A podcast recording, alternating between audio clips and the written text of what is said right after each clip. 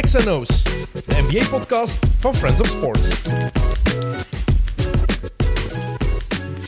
Vrienden van XNO's, we zitten volop in de tweede ronde van de NBA Playoffs. En uh, wat een tweede ronde. Alle seeds die doen voor het eerst in de NBA Playoffs mee aan uh, de conference semifinals. Uh, de nummer 1 Denver, nummer 2 Boston, nummer 3 Philadelphia, nummer 4 Phoenix, 5 New York, 6 Golden State, 7 de Lakers, 8 Miami Heat dat is al straf op zich dat je elke seed krijgt in de tweede ronde. Uh, maar hoe het allemaal gebeurd is, maakt het nog specialer. Uh, goed, de tweede ronde dus. Dat betekent dat elke overgebleven ploeg quasi om de dag speelt. En dat betekent ook dat de intensiteit alleen maar aan het stijgen is op dit moment. Uh, vorige week waren we er niet, dus we hebben twee weken NBA Playoffs om te bespreken en om in te halen. Ik weet eigenlijk niet goed waar te beginnen, omdat er zoveel gebeurd is en zoveel te behandelen is. Gelukkig heb ik een heel speciale gast vandaag, die speciaal van Nederland naar hier is gekomen. Het is een vriend van de show. Uh, het is de enige NBA-kampioen die we hier al hebben gehad. Francisco Elson. Goedemiddag. Goedemiddag. Welkom. Dankjewel. Hoe gaat het met jou? Heel goed. Ik mag niet klagen. Ontspannen. Ben je aan het genieten van de NBA Playoffs? Hoe, uh, ik ben zeker aan kijk het jij? Ik kijk, ik kijk... Dit jaar kijk ik terug. Terug? Ik kijk zelfs terug. Omdat ik zo enthousiast ben over het, het jonge talent dat uh, rondloopt. Nou, dat weet iedereen. Er zit heel veel talent in de NBA en altijd wel talent. Maar dit jaar is het exceptioneel, vind ik. Ja. Spelers die normaal gesproken niet uh, de verwachtingen kunnen waarmaken, die staan er dit jaar. Het zijn, het zijn heel leuke playoffs. Het zijn hele leuke veel playoffs. gebeurd, veel upsets geweest. Ja. Um, Gilles Meulemans is er ook bij. Gilles, Hey, goedemiddag. Dennis. Kan jij de playoffs al een klein beetje aan zonder jouw Dallas Mavericks? Ik kan ze zeker aan. Ja. Ik, ik, had, ik had dat om de Kings gekozen. Ik dacht, ik ga een nieuwe ploeg kiezen. Dus dat is nu ook al gedaan. uh, maar ze hebben het wel verrassend goed gedaan, vond ik. Heb je al een nieuwe ploeg gekozen? Dan weten we dat die er ook nee, uit maar je kan niet blijven kiezen Ja, tot aan de finale. Ja, maar dan weten we wel. welke ploeg er al zeker in de tweede ronde. Hè? Kunnen we daar, kunnen we de, de Knicks kunnen we ook al vertrekken. nee. Ah, kijk, de niks zijn ook al weg. Oké, Ehm, nee. Het zijn hele leuke playoffs, vind ik. Ja, heel onvoorspelbaar. heel Geld- onvoorspelbaar. Geld zetten op de NBA is, eh, is, is niet het beste om te doen. Ja, mensen die zeggen uh, playoffs horen niet. Uh, ik ben geen fan van playoffs. Kijk naar de NBA en word overtuigd van hoe fantastisch de playoffs in het algemeen zijn. Wat een geweldig systeem dat ook is. Oké, okay, goed. Ik ga meteen aan beginnen, want ik zei het veel te bespreken. We hebben twee weken geen aflevering gehad. Uh, dus daar is veel gebeurd. We gaan alles wat overlopen. We zullen wel zien waar we uitkomen. Het eerste wat bovenaan mijn blad hier stond, is in drukletters Lakers, Grizzlies en daaronder, daaronder Jamorant was fine in the West. Dat zei hij, ja. Dat, dat zei een paar maanden geleden. Inderdaad, en uh, duidelijk niet. Ik denk zelf dat de Memphis Grizzlies te veel achter de schermen hadden gaande. He, te veel druk op zichzelf gelegd met betrekking tot uh, extra activiteiten die niet in de NBA horen. Normaal gesproken hoort hij eigenlijk niet meer in de NBA. Met een, met een pistool in de disco, dat hoort niet. En normaal gesproken, ik heb met spelers gespeeld die met pistolen rondliepen. En die zijn direct uit de NBA verwijderd. Klaar, carrière afgelopen.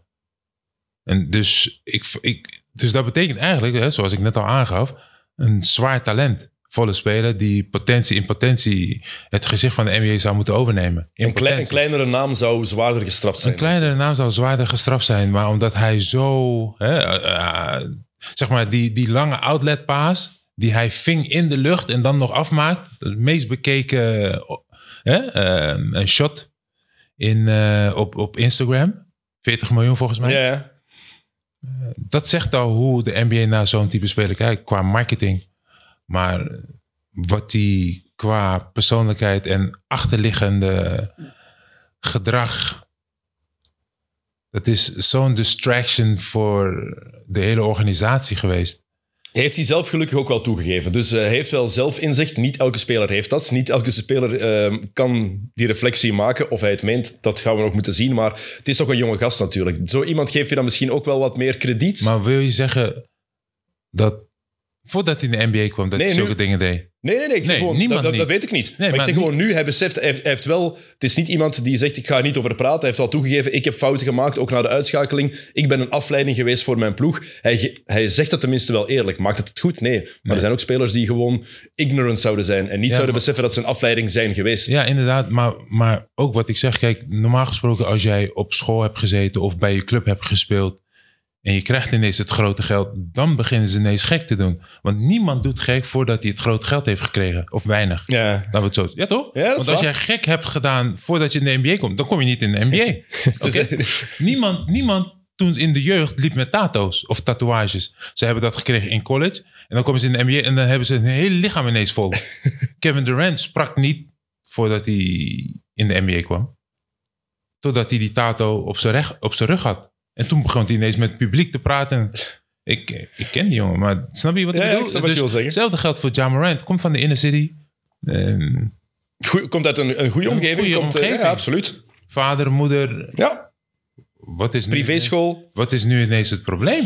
We zullen zien hoe het evolueert natuurlijk, eh, wat Ja. hij, eh, hoe hij zich gaat, gaat aanpassen, wat hij ervan geleerd heeft. Wat ik me wel afvraag nu, ehm, want de Lakers winnen van de Grizzlies in, in zes matchen. En de Lakers waren eigenlijk gewoon overduidelijk de betere ploeg in de hele serie, vond ik. Ondanks die twee overwinningen van, van Memphis. Je had de hele tijd het gevoel, de Lakers zijn beter, zonder dat ze eigenlijk echt heel goed moeten spelen. Gewoon dat ze, ze waren, they had Memphis number. Ehm, en ik vraag me af, wat nu met Memphis? Is Ja Morant wel een winning player? En daar hoor je heel veel verschillende meningen over. Zeker om, door de manier waarop Ja Morant speelt. Want het is effectief wat zoveel mensen al zeggen, wat wij ook van het begin zeggen. Het is D-Rose waiting to happen.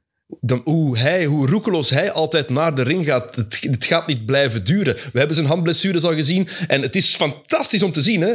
Elke keer als hij omhoog gaat, dan denk ik ook, wow, daar Ja. gaat hij weer. Ja, Maar ooit gaat het eens te verkeerd lopen, vrees Ja. ik. ja, En hij is, wel, hij is wel de toekomst van Memphis. ja, inderdaad. En ik denk ook niet dat je hem kan remmen. Want Nee. dat, dat is zijn type spel. Ja, exact. Ehm, en ehm, als je dat zou remmen, hè, als je dat zou wegnemen, wat is Ja Morant dan? Hij is niet de beste paser. Dat is hij niet. Hij kan die stap misschien nog wel zetten. Dat zou best kunnen, maar dat, dat, dat moet je echt in je hebben, denk ik. Hè? Net als Chris Paul of een Steph Curry. Ik, hij zou het wel kunnen, maar dan moet je ook het team gaan veranderen om hem heen. En ik denk eerlijk gezegd dat, dat, dat de beste speler misschien niet Ja Morant is. Hij is de meest spectaculaire speler. Maar die jongen die ernaast loopt met die kleine armen en die grote biceps, Desmond Bain. Desmond Bain, ja. dat is Bane. Oh, wat een- dat, is de- dat, is, dat, is, dat is waarschijnlijk de beste speler. Maar niet de all- meest all-around beste speler. Maar. En daar gaat ook heel veel aandacht naar uit. ehm. En, en om Ja Morant echt in zijn kracht te zetten, moet je wat spelers veranderen. En dat hebben ze nu waarschijnlijk ook gedaan met Dylan Brooks. Die er, hè? Daar gaan we het zo meteen nog uitgebreid over hebben. Juist, Maar dus- is, dat, is dat trio, ehm, Desmond Bain, Ja Morant, Jaron Jackson Jr., is dat een trio waarmee je effectief in kan meedoen voor de prijzen de komende jaren? Nou ja, hij is dit jaar verkozen tot meest verdedigende, be- beste verdedigende speler in de NBA. Dus zijn potentie zit er. Het enige wat hij zou moeten leren is: oké, op welke momenten maak ik een fout? En Dat is inderdaad cruciaal. Dat is cruciaal. Dus kan je echt op hem bouwen? Dat weet ik niet. Maar een geweldige shotblokker, verdedigen, helpt zij. En aanvallend heeft hij dit jaar ook weer stappen gezet, vind ik. Aanvallend ook. Met, hè? Een rechtshandige speler die vaak naar links gaat. Oké, dat kan je wegnemen, want hij wil heel graag naar links. Hij is atletisch. En dan ehm, Desmond Bain. Ja.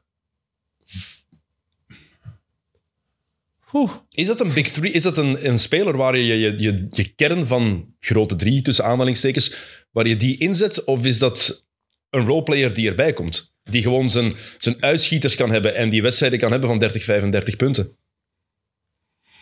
Hij is streaky, hè? Mhm. Ehm, Want als Memphis goed was, dan was Bane ook meestal goed in deze serie. Ja, inderdaad. En het is een type speler die... Hij moet de bal in zijn handen hebben. En dat merk je gewoon. Hij is, hij is, hij is niet de meest atletische speler, maar hij is electrifying, weet je. Hij kan mensen opzij zetten. Eh, en snapt het spelletje ook heel Ja, graag. En wil heel graag spelen. Maar hij speelt eh, de eerste kwart bijna volledig uit. Eh, dus het vertrouwen krijgt hij van de coach. En hij kent ook zijn rol. Dat is het tegenovergestelde van Dylan Brooks in, aanval. ja. In aanval, Dylan, Dylan Brooks weet begot niet wat hij eigenlijk moet doen. nee, En Desmond Bain weet perfect wat hij moet doen en wanneer hij dat ook moet doen. ja. Ik zie hem zelden... Er zijn zelden shots van Desmond Bain waar ik- waarbij ik denk, ah nee, Maar dat Niet zijn, pakken. karakters, dat zijn karaktereigenschappen. hè? Eh, Dylan Brooks heeft, ja, is een tweede ronde type speler. En die wilde het heel graag. Maar hij heeft een fijn contract getekend. Drie hij moet niet klagen op dat vlak. drie jaar 30 miljoen is een fantastisch contract voor zo'n type speler, toch? Maar ik denk wel dat hij de komende jaren meer gaat krijgen. Zeker met de spike die er weer gaat komen in de, in de salary Wie cap. gaat meer krijgen? Bain. Oh, nee, ik heb het over Dylan Brooks. Ah, Oké, ja, nee, die, dus als, Maar Dylan Brooks is een type speler die precies past bij Ja Morant. vind je dat? Ja, past precies. Want je moet dat evenwicht behouden. Ja Morant is een type speler die geen geweldige driepuntschitter is. En die altijd naar de basket wil. Desmond Eh, Bain bedoel je? Nee, Ja, Ja Morant. Ja, maar wie perfect, bij John Morant pas bedoel Bij je? Ja Morant past. Ja. Want Ja Morant is het type speler die de basket wil aanvallen. Mhm. En Desmond Bain is het type speler die alleen maar, eh, zoals de huidige NBA speelt, rond de driepuntlijn Ja. wil. Screen zetten, krijgen, balhandling. Hij is een, eigenlijk een versie van een, een, een Clay Thompson. Maar met handles die er langs kan en die ook nog eens kan finishen. In de jonge jaren was Clay Thompson ook zo'n type speler. Kon naar de basket, na zijn knie- en Achillesblessure is dat minder geworden. Mhm. Hij was ook nog steeds explosief. De- Wilde, wilde, wilde hem nog wel eens op je kop zetten. Nee, inderdaad. Maar een, een Desmond Bain, of dat nou echt de toekomstige Big 3, dat moet je misschien laten groeien. En misschien, Misschien is het net niet misschien genoeg. net niet Het genoeg. zijn nog jonge gasten natuurlijk, maar ik vraag me ook af hoe ze dat nu daar rond gaan vullen. Want zet Steven Adams bij deze ploeg? Of Brandon Clark, laat een van die twee niet geblesseerd zijn. En dan krijg je een heel andere serie. Want dan krijgt Anthony Davis wel een beetje weerwerk. Met alle respect voor Inderdaad. Xavier Tillman, die een goede serie heeft gespeeld bij momenten. Ja, dat is wel van een andere orde Ja. dan wat je daar nog bij zou krijgen. En met Jaron Jackson Jr. heb je iemand die niet per se inside moet staan. Heeft dat shot, dus hij kan ook roamen rond die perimeter. Inderdaad. Dus ik ben heel benieuwd hoe dat daar gaat, eh, wat, ze, wat hun stappen gaan zijn. Wat we wel weten is, Dylan Brooks komt niet meer terug. Dat, dat is... eh, He's out. Dat is, dat is zeker. Heel harde eh, communicatie ehm, die we daar gezien hebben. Eh, Shams Sharania had Ja, dat gecommuniceerd. hem, hè? Hij heeft gezegd ehm, dat ehm, Dylan Brooks onder geen geding terug mag naar de Memphis Grizzlies. Ja. De agent En van dat geding, dat is van hem, hè? Ja, de agent van Dylan Brooks heeft al op gereageerd dat het een leugen is. Eh, maar er zijn andere, genoeg andere journalisten die ook bronnen hebben, eh, hebben die ook bevestigen. Ja, ja, ja. Inderdaad, Brooks mag niet meer terug naar Memphis. Ze gaan hem sowieso niet meer terugpakken. Hmm. Het is hardere taal die eh Sharania, die Shams gebruikt heeft, maar ze zeggen eigenlijk wel hetzelfde. Hij mag niet, ze willen hem niet meer terug. Is dat terecht voor jou, na wat hij allemaal gedaan heeft? Ehm, is dat terecht? Ja, maar wat heeft hij nou precies gedaan? Hij heeft, hij, Hij heeft in de playoffs... bear. Ja, hij poked the bear. But hij heeft LeBron James goed verdedigd, vind ik. Fysiek aangepakt. Heeft LeBron James... tuurlijk, weliswaar gepookt. En, en, maar hij heeft gedaan wat hij moest doen. Want dat is zijn type spel. Maar hij- Verdedigen en... Dat is waar, maar als je zo speelt zoals hij gespeeld heeft, in deze serie ook, mag je dan zo praten? Je mag natuurlijk altijd praten, maar is het wel slim om zo te praten? Als je, als je zo'n praat hebt, moet je toch back it up op Ja, het maar- veld. maar dat- en dat heeft hij niet gedaan. Ja, maar back it up in, in jouw ogen zou dan zijn punten. Niet per se. Want ik, vind hem, ik vond hem defensief ook niet goed genoeg. En vooral punten niet. Maar weet je wat, je wat je rol is op het veld? Kijk naar een Draymond Green. Kijk naar een PJ Tucker. Die ook een, een groot bakkes hebben. Die ook fysiek spelen. Maar die kennen hun rol in aanval. Die gaan hun ploeg niet uit een serie shotten. En Dylan, Brooks, Dylan Brooks pakt shots Ja. die zijn ploeg schaden. Ja, ja. Hij heeft zoveel, zoveel shots gepakt op momenten die hij, waarop hij dat niet moest doen. Waarop je op voorhand al wist, hij gaat het shot pakken. En het is weer een zero-possession game. En het, het is een zero-point game op dat vlak. En het gaat naar de overkant gaan. En zo heb je te veel plays gehad waarin Dylan Brooks zijn ploeg pijn heeft gedaan. En, dat stoort me En dan. dan zou ik zeggen, oké, je kan als coach daar direct op inhaken door te zeggen, hey, luister, dat soort schoten neem je niet. Maar dan zit jij in zijn hoofd. maar kan je niet zeggen... Maar dan zit jij in zijn hoofd en dan ga je met zijn Hmm. gevoelens spelen. Ik ben, ik ben over de aanvallende ben ik dus helemaal akkoord. Hè. Dat, dat, dat dus Ja, maar dat- shots dat- neemt dat ik denk dat, dat ik heel raar vind. En dat het heel raar is dat de coach toelaat. Maar als je er achteraf op terugkijkt, is, is de rol die... Zou het niet eerder raar geweest zijn als Dylan Brooks die rol niet had gespeeld in de serie van de, de poker en, de, en, en, en degene die dat doen? Want ik heb het gevoel dat Memphis de, de laatste twee, drie jaar die ploeg wilt zijn. De, de ploeg wilt zijn die... die eh, een beetje de, de nieuwe bad boys willen zijn van de NBA. Die, die rol nemen ze ook graag op zich. Dus ik zou het eerder raar gevonden hebben als ze... Want hij krijgt natuurlijk ook die vragen voor de serie. eh, Brooks krijgt die vragen. Dus ik zou het eerder raar gevonden hebben als hij, als hij, als hij dan net uit die rol zou gekropen zijn en, en net niet man op man op James zou gegaan zijn. Ergens, maar- maar- er- maar- ergens wel, zeg maar. Maar, maar dat is toch mooi, want dat is de hele NBA. Dat doet iedereen.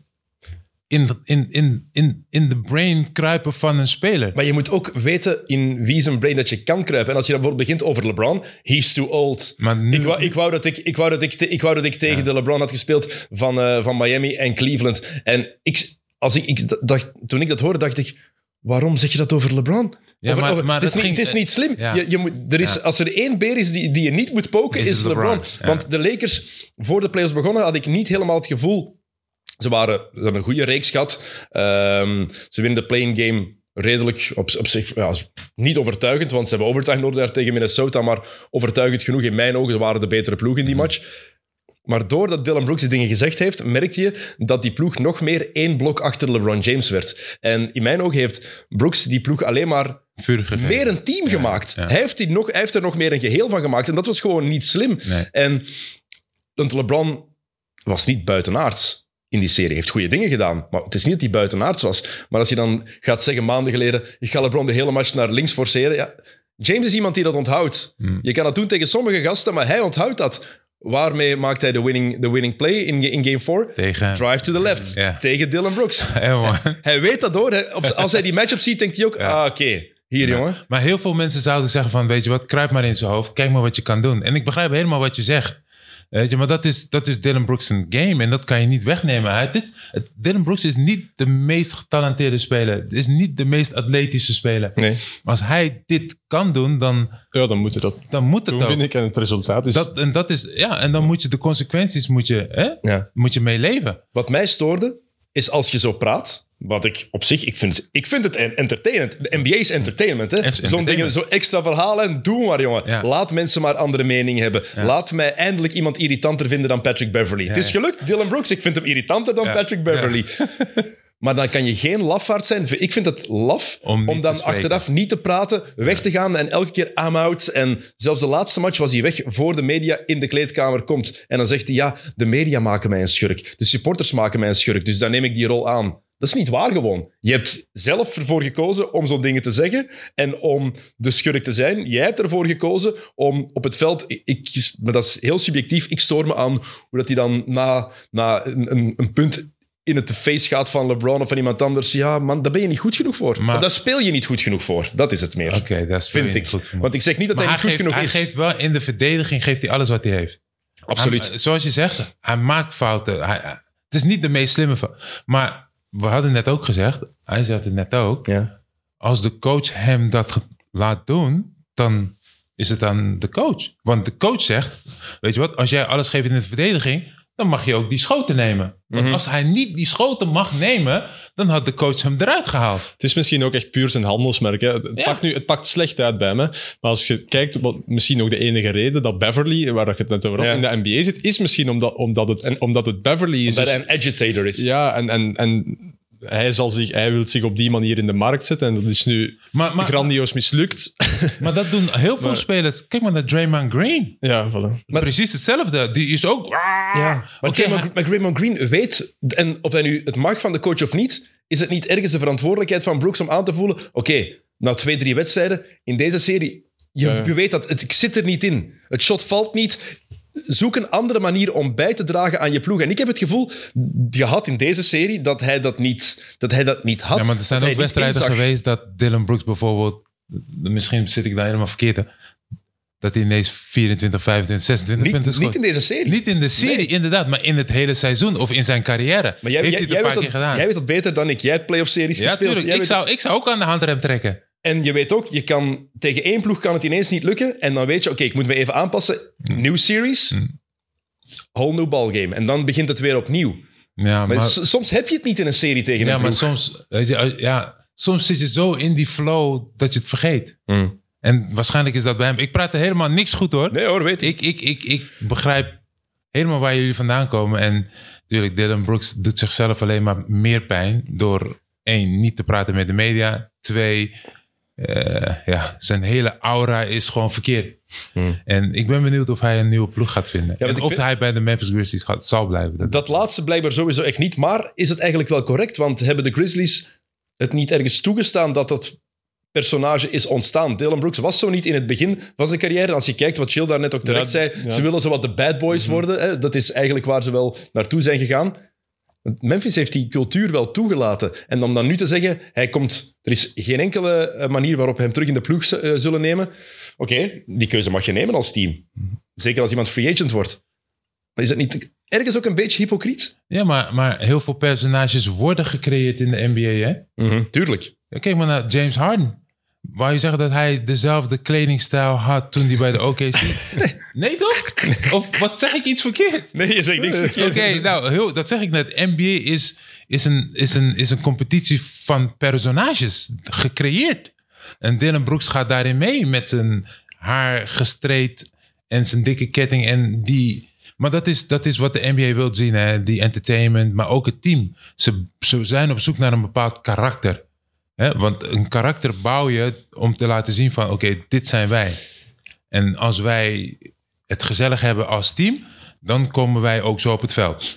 Ik vind, wel, dat- ik vind het wel interessant wat je zei, omdat je zei vroeger, of, of Brooks was vroeger de speler die 20 punten per, per match kon maken. Ik was eens naar, naar zijn playoff-series gegaan die hij gespeeld heeft. Zijn allereerste serie tegen Utah, eh, 2021, zijn, is 4-1 4-1 voor Memphis, maakte hij in elke wedstrijd meer dan 20 punten. Ja, En shot hij aan een percentage van ongeveer 50%. En neemt hij eigenlijk re- relatief weinig driepunters. En als je kijkt naar deze serie... Ja, het waren meer drives naar de basket hè, en open. Weet je, als, dat zeg ik net. Er, komen momenten in iedereen's carrière dat die schoten die je neemt vallen. Want of je speelt voor een contract, of je hebt een goede voorbereiding gehad, of je zit gewoon lekker in je vel. Dat heb je gewoon gezien bij elke speler, wie dan ook. Oeh, die speler speelt geweldig dit jaar. Want contractjaar. En dan, boem, krijgt hij een groot contract. En dan is het, tjoep, dan valt hij weer onder de radar. En zo kan je heel wat spelers opnoemen. Ehm, dat zijn de mannen die niet, de niet-supersterren hebben inderdaad heel vaak, heel vaak zo'n zo'n eh, zo'n jaar. Zo'n seizoen. En Dylan Brooks, ja. Of, of, of dat nou echt effect heeft gehad op het team. Nee, ze waren gewoon dit jaar niet, niet helemaal healthy. Ja Morant was geblesseerd en die andere twee vallen ook uit. Maar John Morant op zich geblesseerd, maar had last van, die, van dat hand. Maar als je kijkt naar zijn matchen, dan heeft hij daar weinig last van gehad. Want de ma- match 5, wat hij daar laat zien, hij, de comeback die hij inleidt in, in match 3. Ja, match met drie, 45 ja, punten. Die, Ja. ze, die ze dan nog verliezen. Hij- het is allemaal John Morant. Dus die blessure, voor mij, voor mij telt die niet. Ja, Omdat hij ja. gewoon... Het is Dus niet- eigenlijk mag je niet heeft er geen last van gehad. Eigenlijk mag je niet zeggen dat als je playoffs speelt dat je geblesseerd bent. Dus, ja, die, die mag dat zeker wel zeggen. Als hij zoals Kawhi niet kan spelen, bijvoorbeeld. Ja, maar dat is, dat is niet kunnen. Nee, inderdaad. Maar, maar zeker, je, hebt het ook, je, je, kan het wel, je kan het zeggen als je het ook effectief merkt op het veld. Zoals Janis bijvoorbeeld. Ik vond zeker in de eerste match die hij speelde, je zag gewoon dat hij niet vrij kon bewegen. Nee. Dat zag je. Bij Morant, ja, af en toe als hij viel, als hij een van zijn kamikaze-acties, dan even naar zijn hand grijpen. Maar als hij seconden later die bal erin erdoor trekt, of wel kan Ja. Nee, niet acteren, maar dan denk ik, je gaat pijn hebben, maar niet genoeg pijn om niet te kunnen presteren. Nee. Want je presteert. Je Ja, laat het zien dat het wel lukt. En in, in, in deze twee van, van LA Lakers tegen de Memphis Grizzlies was het ook wel... Kijk, Memphis is een team dat echt de basket aanvalt. En AD stond daar gewoon om schoten te blokken. Dus 26 bloks in zes matchen tegen de Grizzlies. hier. Dus zijn verdedigende kwaliteiten spraken voor zich. Ja. En, en bij LA heb je natuurlijk wel wat spelers die drives konden maken en schoten kunnen maken. Ja, en als je alleen maar bij de Memphis Grizzlies één speler hebt die drie punten raakt. Ja, dan... dan Ja, want Luke Kennard heeft ook geblesseerd weer geraakt. En was niet de Luke Kennard van het reguliere seizoen. Beste percentage van achter de driepuntlijn in de regular season. Ehm, ja, Dylan Brooks trouwens 31% van zijn shots binnengegooid. Heeft er geen spijt van, zei hij. Want I'm a competitor, I compete. Ik vind dat er los van staat, maar goed. Eh, en Draymond, ja, Draymond Green's woorden zijn nu wel een beetje ehm, iconisch geworden. Hè. Een paar maanden geleden zei hij toch... eh, de dynasty begint na jou, niet met jou. Niet, ja. Wel, hij- maar heeft hij nog gelijk gekregen ook? Hè? ja, zeker Maar dat is wel een harde, dat is wel een harde feit, hè? Ja, en LeBron heeft zelf ook gereageerd op eh, social media. Wat had hij gezet? Eén, if you ever see me fighting in the forest with the grizzly bear, help the bear. Help erbij, ja. En daarna kwam er een Unlike You Little, mm, I'm a grown-ass man, big shoes to fill, grown-ass pants. En dan eh, zoek het op LeBron James een eh, Ja, ja, ik gezien. Maar Heel, dat- ik, dat LeBron reageert online, zijn we gewoon.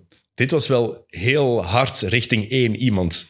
Nou, Zelfs niet subtiel. Dus ik zou ook graag willen weten wat, hij, wat LeBron zei vooraf aan de wedstrijd dat hij naar, naar hem toe liep. Hè? eh, Dat, dat Dylan Brooks aan de zijkant stond bij de scorestafel voordat de wedstrijd begon. LeBron gaat naartoe, de camera is gericht op LeBron. Op LeBron.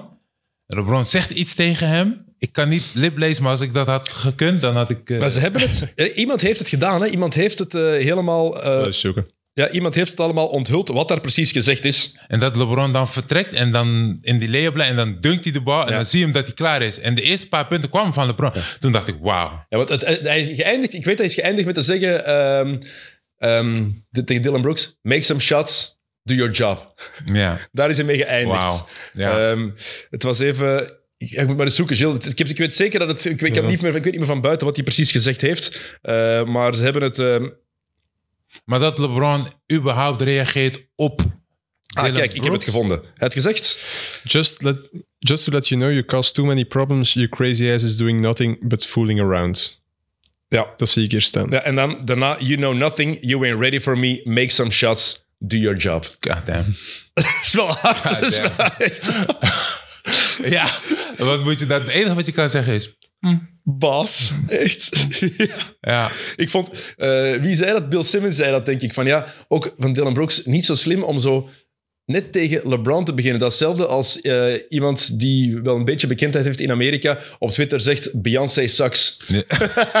dan krijg je heel die fan, heel die fanbase krijg je dan op je... ja, maar het is ook, het is zeker helemaal correct wat je zegt. Het is helemaal niet verstandig van Dylan Brooks, omdat de all-time NBA leading scorer, Mhm. Four-time champion, come on. Zo'n populaire gast. Maar wat, wat, wat probeer je hier nou te doen? En iemand die mentaal zo... Op zijn 38e scoort die man nog steeds plus 30, Ja. 20 punten. En ook ja- jaar 20. Alsof LeBron zich dat nog aantrekt. In zijn hoofd ga je niet kruipen. Helemaal niet. Kies iemand anders. Helemaal niet. Eh, Snap je? Dus daarom, als ik erover nadenk, dan dacht ik ook bij mezelf... Als je nou echt kon spelen, als je nou echt game had... But you don't have any. Ja. Kijk, hij- Gio heeft het net opgezocht. Vorige... eh, Oké, Utah Jazz was nice. It was, lang it was a fluke season probably. Weet je, een, een lucky season van Dylan Brooks. Want als je naar zijn game kijkt, is het eigenlijk gewoon heel lelijk. Ik zeg niet dat ik, ik heel goed was of heel goed ben. Helemaal niet. Maar als ik naar zijn kwaliteiten kijk en dan... Als je dat vergelijkt met de rest van de met league. de rest van de league, dan denk je, eeuw. En soms hebben NBA-ploegen dit soort type spelers net nodig. En Dylan Brooks kwam daarboven dat ze dachten van, wauw, oké, drie jaar 10 miljoen. Of drie jaar 30 miljoen. Just give it to him. En nu heeft hij het geld gekregen en he went overboard. Hij is extra gaan doen, Ja. waardoor je denkt, hé, maar dit is niet de Dylan Brooks die we willen. Nee, maar, maar get out of here. Ik ben heel benieuwd waar hij gaat te belanden. Eh, je zei het net al, Anthony Davis, defensief vooral indrukwekkend. Ehm, ja, je ziet nog altijd van die flitsen van Anthony Davis die je bij Kentucky zag. Toen, voor hij in de NBA zat, dat ene jaar, dat freshmanjaar, wat indrukwekkend was. Ik heb toen zoveel match van hem gezien. Toen wist je al, oeh, defensief. Dat instinct is daar gewoon. Hij weet perfect, als hij, als hij oké is, weet hij perfect waar hij moet staan, timing. Als hij kan en wil, ik zeg kan er ook bewust bij, want met zijn, met zijn lichaam, ja. wat een beest dat hij defensief Ja, zagen we ook in game 1 tegen Golden. State. In de babbel. Ook al. Dodelijk. Dan kon hij van alles doen. Scoren, rebounden, alley-oops. Want die connectie met LeBron was er, hè? In de babbel. LeBron, ging Le- LeBron maakte een dribble drive naar de basket. Alley-oop naar Davis. En dan pakte hij de meest gruwelijke alley-oops. Echt achter, achter zijn nek vandaan. Dan denk je, wow. Hoe kan dat? Maar dan raakte hij ook niet geblesseerd. Nee. Hij is getrouwd. Hij is wat aangekomen. Hij is kampioen geworden. Ik zeg niet dat die andere drie wat ik net opnoem is waarschijnlijk Larry Cook. Maar, maar, maar kampioen worden en in LA wonen. Ik denk dat dat een eff- effect heeft gehad op zijn... Kan zeker. Hij heeft nu al, deze playoffs heeft hij al meer blocks dan hij in de volledige bubble playoffs heeft gehad. Ja, dus, defense, def- dus hij kan het. hij kan het Hij zeker. kan het. Hey, hebben we in game 1 gezien tegen Golden State. Der- Klopt, hè? 30 en 20 en 5. S- Redelijk, redelijk indrukwekkend. Ik vond hem in game 2 staat hij dan totaal niet. Scoort hij 11 punten, pakt hij 10 rebounds. Is hij onzichtbaar. Onzichtbaar. En in game 1, maar ze hebben de match. Maar, maar LeBron had het ook al tijdens de babbel gezegd dat AD de beste speler is. Dat zei hij ook in de babbels. Dat, dat AD het moet overnemen vanaf hier. Maar wij zeggen dat, ik denk dat ik dit al zeg van het eerste jaar dat hij van bij Kentucky zelfs. Intrinsiek heeft Anthony Davis alles om de beste power forward aller tijden te worden. Qua skills, qua, qua lichaamsbouw, qua defensieve instincten. Alles zit daarin om de beste power forward aller tijden te worden. Gaat het niet worden door wat er al gebeurd is in zijn carrière, eh, door zijn blessurelast. Ehm, je, gaat- je kan niet aan Tim Duncan tippen. Nee. wat die mens, mens gedaan heeft, maar- weet maar- als geen ander. Maar dat soort spelers, oké, die type spelers, maar er zijn spelers die, die, die, die zijn gemaakt voor dit. Je, hebt hier geweldige foto's hangen. Je hebt een Magic, je hebt een LeBron, je hebt een Michael, Kobe, Bryant. Dat zijn exceptionele mensen. Creatures eigenlijk. Die komen zoals Terminator vanuit de, de heelal. Komen ze in een ei naar beneden, boom. En dat ontpopt zich als de Terminator. Maar Anthony Davis heeft dat niet. Dat laatste vind ik interessant, wil ik het zo meteen nog over hebben. Dat je zegt, die mannen die zijn speciaal, dat zijn, zijn maar gewone mensen. Maar langs de andere kant zijn het ook niet maar gewone mensen. Daar wil ik het zo meteen over hebben als we het over Giannis Antetokounmpo gaan hebben. Want die heeft heel interessante uitspraken gedaan. Dat past daar eigenlijk perfect in. Eh nog even Lakers Grizzlies afronden. Eh, Austin Reeves, shout-out. Ehm, het is een play, gewoon de playmaker van deze ploeg geweest. Hij was de playmaker van de Lakers. En wat ik heel mooi vond om te zien, is hoeveel vertrouwen de rest van de ploeg daar ook in had. Tegen Golden State, twee matchen, is het hem nog niet gelukt om zijn stempel te drukken. Ik vond dat hij redelijk onzichtbaar was. Hij, kon, hij, kon niet, hij, kon, ja, hij raakte niet in zijn, in zijn, in zijn wheeling and dealing play. Tegen, tegen de Grizzlies was dat, was dat heel, heel knap. Ehm D'Lo, we hebben een, we hebben een D'Lo-game gehad, hè, een dertiger. Eh, Vanderbilt in defense of Jamorant, dus de voetsnelheid die hij had. En ja, Rui Hachimura, die heeft nu al... eh, in totaal heeft hij in de hele playoffs één punt minder gemaakt dan de rest van de volledige Lakersbank.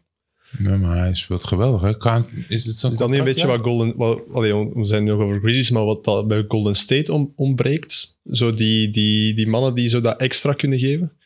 Van de bank, daar heb ik het gevoel dat... eh, als, je, als je kijkt naar Moody, die Vincenzo, ze lopen allemaal mee. Maar die krijgen zo niet echt de extra punch, waardoor het eigenlijk allemaal van Curry moet komen, heb ik het gevoel. Hachimura heeft hierna nog een... Hij is free agent, maar qualifying offer. Qualifying over Ja. hier, zie je.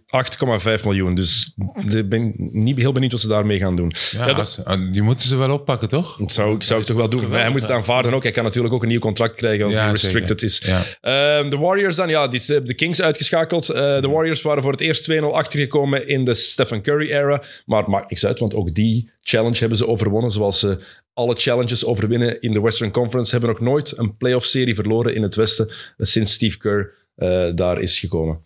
Dat is echt eh, redelijk tot zeer indrukwekkend. En dan hebben we Steph Curry, die... Ja, we gaan meteen naar Game 7 gaan, denk ik. De Warriors komen 3-2 voor. In Sacramento winnen ze Game 5. Dus je denkt Game 6 moet... Ja, dan maken ze het af in eigen huis. Dan ja, stinken ze echt. Ze waren echt slecht in Game ja, 6. ja. Maar alle props voor, voor Sacramento. Ehm, en dan hebben we die Game 7 in Sacramento. Stephen Curry, die niet veel zegt, die blijkbaar eh, naar Draymond Green 's morgens gestuurd heeft. Green had om drie uur s'nachts na Game 6 gestuurd. Ik kan niet slapen ehm, door die Steph match. Curry, ja. Steph Curry is morgens om zes uur gereageerd. Ehm, ik ook niet. Ik zit er zo mee in.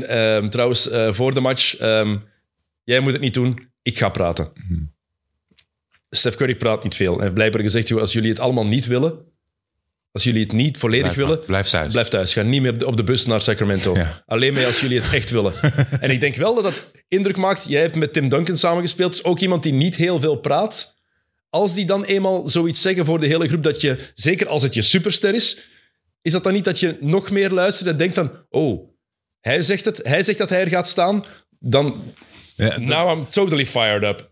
ik, denk, ik denk dat het ook wel weer te maken moet hebben met je eigen karakter als persoon. Dat als Tim Duncan iets zou zeggen Deed tegen Duncan dat eigenlijk? Pardon? Deed Duncan dat? Duncan sprak nooit, nooit. Heeft hij nooit een speech gehouden voor de match? Nog nooit. Het enige wat hij op het bord schreef was 16, 16 wedstrijden. Om kampioen te worden. Ja. Dat is het enige wat hij ooit heeft gezegd of geschreven. En de rest was hij op zijn En wie nam, wie, nam Playstation. dan, eh, wie nam dan wel het woord? In, Het was eh, ehm, eh, Manu, Ja. Michael Finley. Manu, Michael Finley. Maar Popovic was de grote leider, man. Ja, natuurlijk. En die, die gaf het door aan Tim Duncan. En Tim, Tim Duncan leads by example. En als hij het niet had, dan zei hij... Sorry jongens, we hebben verloren omdat ik het niet had. En daarom denk ik dat het net, want Stephen Curry is ook iemand die niet veel praat binnen zijn ploeg. Zeggen al zijn ploegmaats altijd. Maar hij kan ook niet meer praten. Al- hij is als- zo moe. hij is helemaal... Maar, maar als hij het dan doet voor zo'n match, voor zo'n Game 7, dan weet je ook wel hoe serieus het is. En dan weet je ook wel dat hij er gaat staan. Dan hebben we daar... Ja, Game 7 van die eerste ronde gaat voor altijd de Stephen Curry game zijn. ja. Voor altijd. ja. 50 piece, 50 punten. Meeste ooit in een Game 7.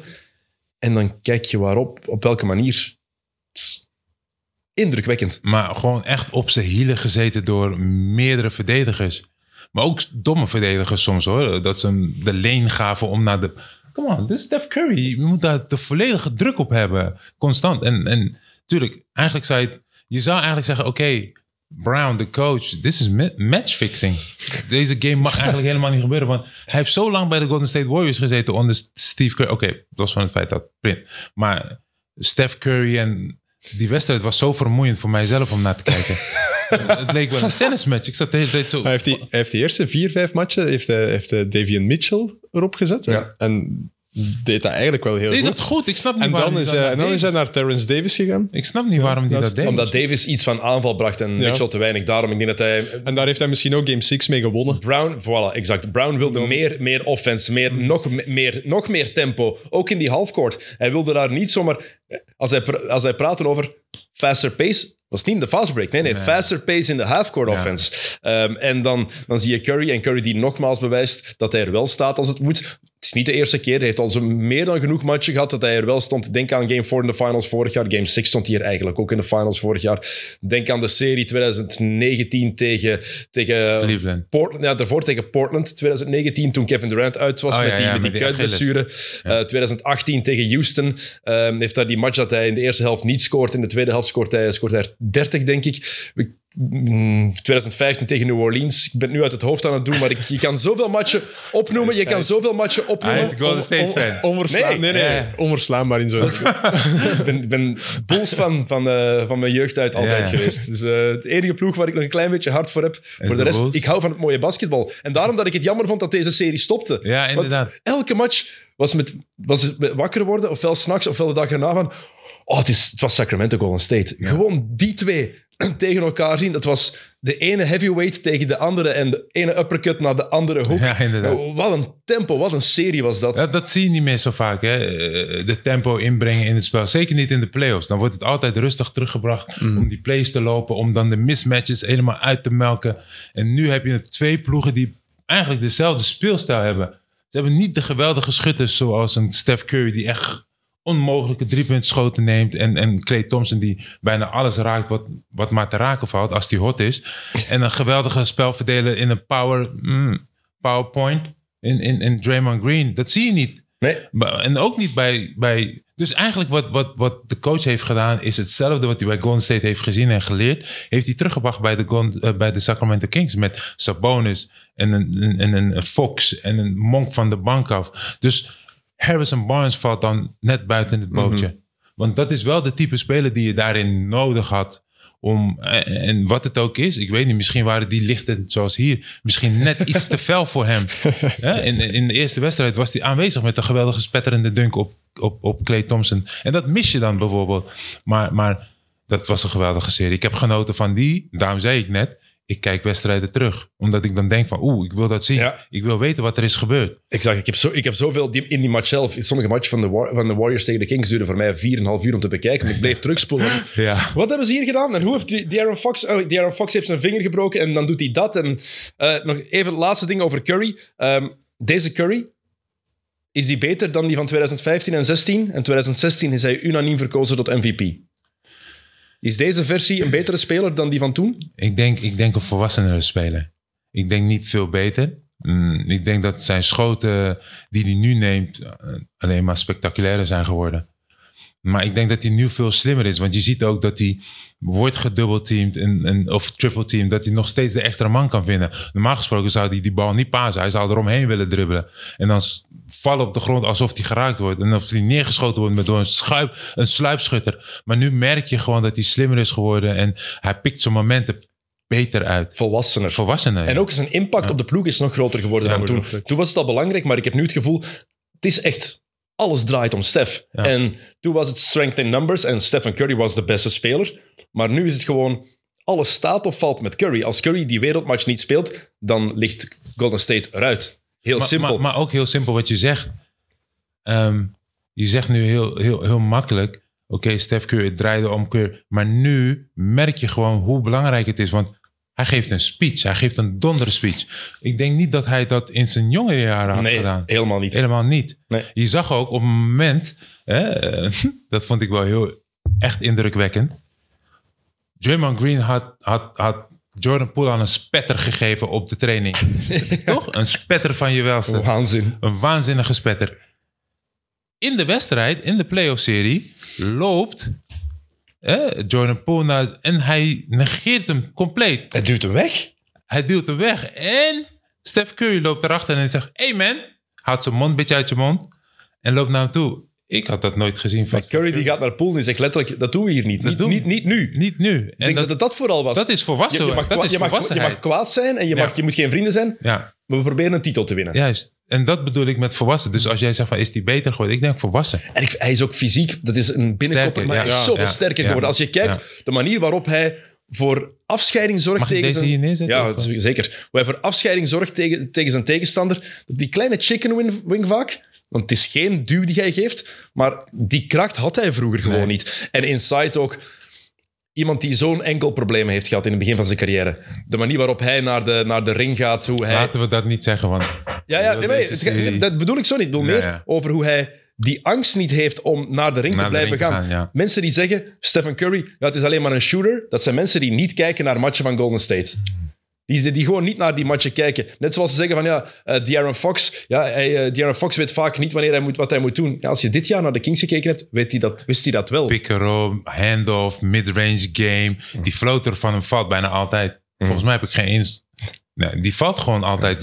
Nee, niet schieten. Oh, Ja. Eh, nog één, voor over Sacramento gaan hebben, nog één ding over eh, Golden State. Twee dingen. Eén, Steve Kerr, even een paar stats. Ehm, als speler in de playoffs, 97 matchen gewonnen, 37 verloren. Als coach in de playoffs, 86 gewonnen, 43 verloren. Praat over een winnaar. Steve Kerr. Dat is indrukwekkend. Ehm, en dan één naam, want we, we kunnen Stephen Curry terecht bewieroken. Maar het was ook allemaal niet mogelijk geweest als Kevin Looney niet zo'n ongelooflijk beest was. onder de woorden. What the hell? What the fucking hell? Drie matchen met meer dan 20 rebounds tegen de Kings en ook in match 1 meer dan 20 rebounds tegen de Lakers. En op welke manier? Hij, hij, welk ga- hij gaat ze halen, hè? Ja, maar op welke momenten ook, hè? Dus in, in, in belangrijke momenten dat hij, dat hij denkt van, weet je wat, dit hebben we nodig, want dit ontbreekt. Want normaal gesproken is het Draymond Green en de verdediging. En dan zorgt iedereen voor de rebounds. Maar nu is het gewoon echt één persoon die ervoor zorgt van, weet je wat, dit is eigenlijk mijn taak. En dat, dat kwartje is nu waarschijnlijk beland of gevallen bij hem. Ja. En dat is mooi om te zien. Want jij hebt tegen Dwight Howard destijds toch gespeeld? Ja. Ja. Dwight Howard was atletisch zo indrukwekkend. Die Maar moest ze niet gaan halen. 20 Die vloog gewoon boven Ja. iedereen. Kevin Looney heeft dat niet. Nee. Heeft een paar heupoperaties gehad in college. Heeft zijn spel volledig moeten veranderen. Zoek trouwens Kevin Looney High School en eh, UCLA freshman highlights op. Was een bucket, die man. Dat was echt step-back jumpers, drie-punters. Maar hij gaat zijn rebounds halen. Ze vallen nooit in zijn handen. Dat is... Ja. eh, leg dat eens uit, eens uit als big man, om, die, om hem te zien rebounden. Wat maakt dat zo speciaal, Kevin Looney? Nou, hij gebruikt zijn lichaam op dit moment gewoon hartstikke goed. En natuurlijk, los van het feit dat hij wegkomt met eh, duwen, trekken en van alles. Eh, maar dat deed Sabonis ook. Ze waren met twee. Inderdaad, maar, maar- heeft hij zelf ook gezegd dat, Ja, ja. dat hij dat niet erg vond en dat dat logisch was. Dat het erbij hoort, inderdaad. ja, maar dat hoort er ook wel bij. En alleen, kijk, als je voor zo'n goede ploeg speelt, dan kom je met heel veel dingen weg. En als je kijkt naar wie dat heel goed deed, was Kevin Love. Mhm. En Kevin Love weet die basis. Zodra jij denkt van, weet je wat, ik heb deze positie, pint hij jou vast onder die basket.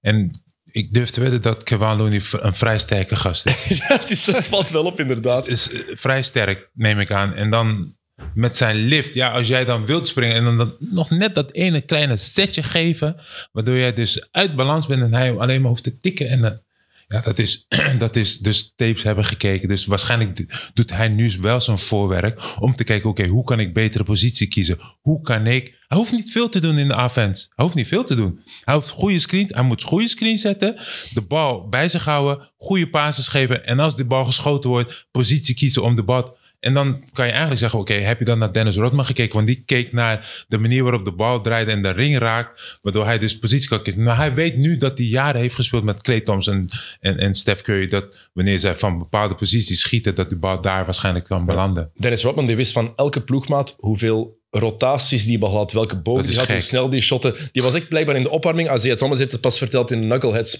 podcast. Dan was er layup line en begonnen ze shots te pakken, midrange jumpers. En Dennis Rodman stopte en die was gewoon onder de ring aan het kijken naar elk shot om te kijken, die bal draait drie keer. Die gaat vier keer rond zijn as. Die bal gaat, heeft drie seconden nodig. Die wist perfect van elke ploegmaat hoe lang het shot duurde om te weten welke positie hij moest innemen in de Maar- rebound. maar dat, is toch onwaarschijnlijk? Maar dat is toch gek dat als jij dan aan het spelen bent en want het spelletje gaat zo snel Ja. en jij moet dan nog positie kiezen. Snap je wat ik bedoel? Ja. Dus als jij aan het schieten bent en ik heb een screen gezet en je rolt af naar de basket, dan kan je moeilijk rennen en kijken, want je moet kijken waar je moet gaan positioneren. Om te 1, 2, 3. En dan denken van, oké, Nee, je moet al positie hebben gekozen. Dus wat, wat, wat je aangeeft is...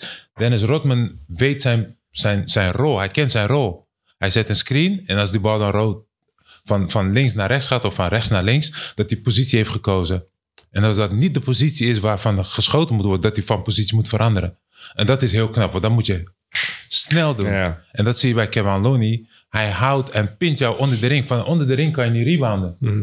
En dat is, dat is eigenlijk heel mooi. En ik- als ik dat had geweten, wat ik zei, ja, dan was ik een andere rebounder. Eh, Sacramento eh, eruit in de eerste ronde. Eh, Mike Brown heeft nu al op één na meeste playoff overwinningen ooit voor de Kings.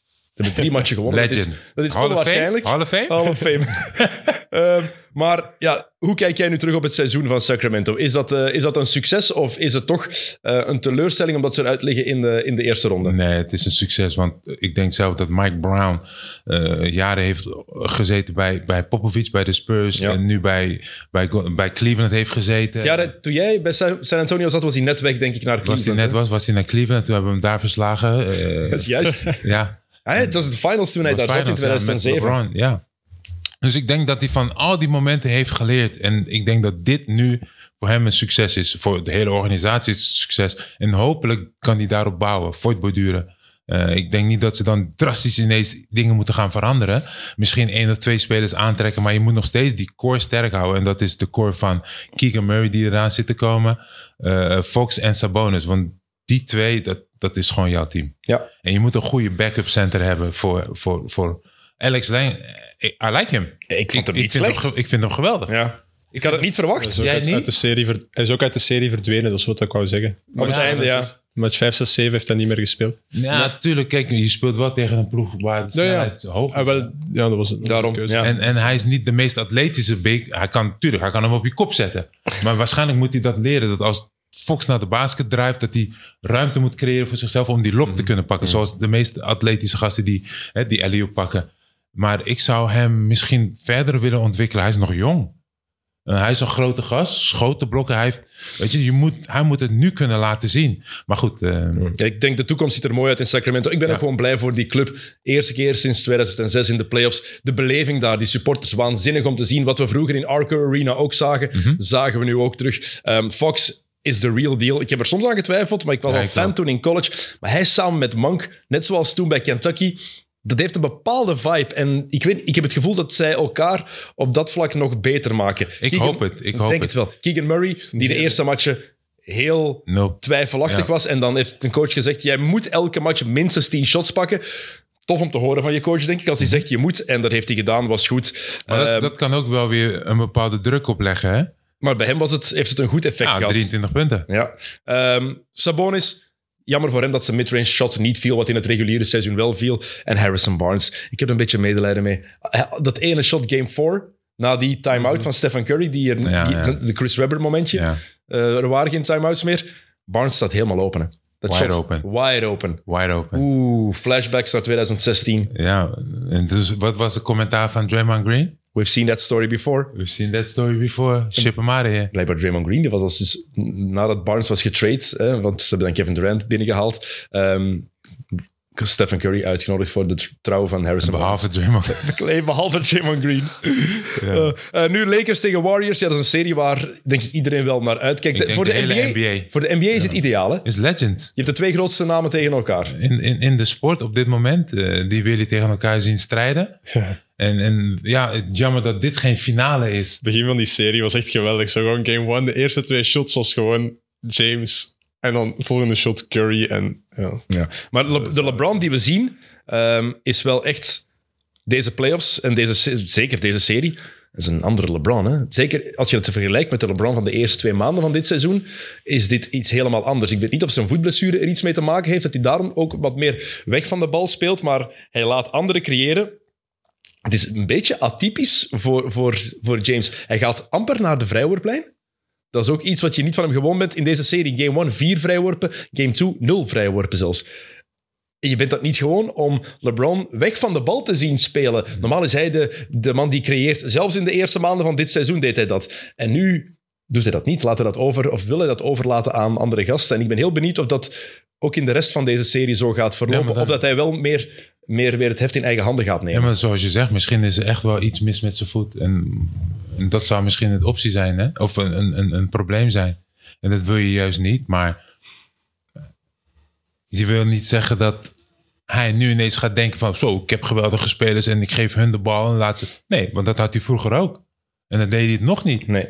Dus er zou duidelijk wel iets mis met hem zijn. Want je kan niet zeggen dat Austin Reeves en, en Hashimura en... En, en, en, En D'Lo. En, D'Lo en Schreuder van de bank af... dat die nu ineens zulke geweldige playmakers zijn. Echt niet. nee, maar hij laat ze wel het spel bepalen, bepalen Ja, niet maar hij is- verdelen. Ja, tuurlijk. Maar op, op, hij is 38, hè? Ja, ja, Vergeten. 20. Hij kan niet meer elke wedstrijd. Hij, is, hij raakt uitgeput. Tuurlijk. En vooral als jij een superster. Oké, superster of ster, hoe wil je hem noemen? Wie? Anthony Davis. Als jij Anthony Davis nog. Als deze man op 38-jarige leeftijd nog steeds 20 punten scoort. en jij bent Anthony Davis en je bent net aan 30 en jij scoort 11 punten. dan moet je je schamen. Want deze man doet het al 20 jaar lang. Dan moet je je schamen. Alsjeblieft. Kom op. Mhm. Ja, ik snap wat je wil zeggen. Oké, snap je Want, wat ik wil want, zeggen? want als de Lakers deze serie willen winnen, moet het in mijn ogen moet het de Anthony Davis-serie De- worden. Anthony Davis moet gemiddeld 20 punten per wedstrijd scoren. meer zelfs, meer. Absoluut, je hebt je helemaal, helemaal gelijk. Ik vind zelfs meer, want ik denk dat de, als de Lakers deze serie willen winnen, dan is het insight dat ze het overwicht gaan kunnen creëren. Heb je, heb je al gezien in Game 1, zag je dat hoe LeBron en Anthony Davis, hoe dat zij de hele tijd terugzakten en de paint helemaal vol zetten. Dat, de Warriors moesten zich daaraan aanpassen. Game 2, blowout, was echt een pak slaag voor de Ja. Lakers. Dus ik ben heel benieuwd wat er in, eh, in LA gaat gebeuren de komende dagen. Maar dat is wel de manier waarop ze het gaan, gaan moeten doen ergens. Als we gaan kijken, hoeveel driepunters hebben ze gepakt, de Warriors in Game 1? Dus 52? 52. 52. Twee- Denk daar eens even over na. 52 driepunters. Dat is echt onwaarschijnlijk. Maar Anthony Davis, ja, we hebben in deze serie ook zijn twee gezichten gezien. Game 1, fenomenaal. Indrukwekkend, dominant, 30, 20 en 5. Game 2, onzichtbaar. Hoe kan dat? 53 zelfs, man. 53. Goh. Maar hoe kan, hoe kan Ja, je- kan jij me dat uitleggen hoe dat Ik kan? kan dat niet uitleggen. Ik weet niet hoe ik dat moet uitleggen. Ik ken Anthony Davis niet zo. Ik ken hem überhaupt niet. Maar ik zou zeggen, als jij... Je bent- nee, ik, ik heb er geen verklaring voor. Ik, Eh, ik denk eerder gezegd dat, dat hij zich weg laat cij- eh, eh, cijferen door misschien het fysieke van, van Kevin Looney en Draymond Green die hem verdedigden. Maar dat gebeurde ook in wedstrijd. Oké, in wedstrijd 1 werd hij waarschijnlijk minder.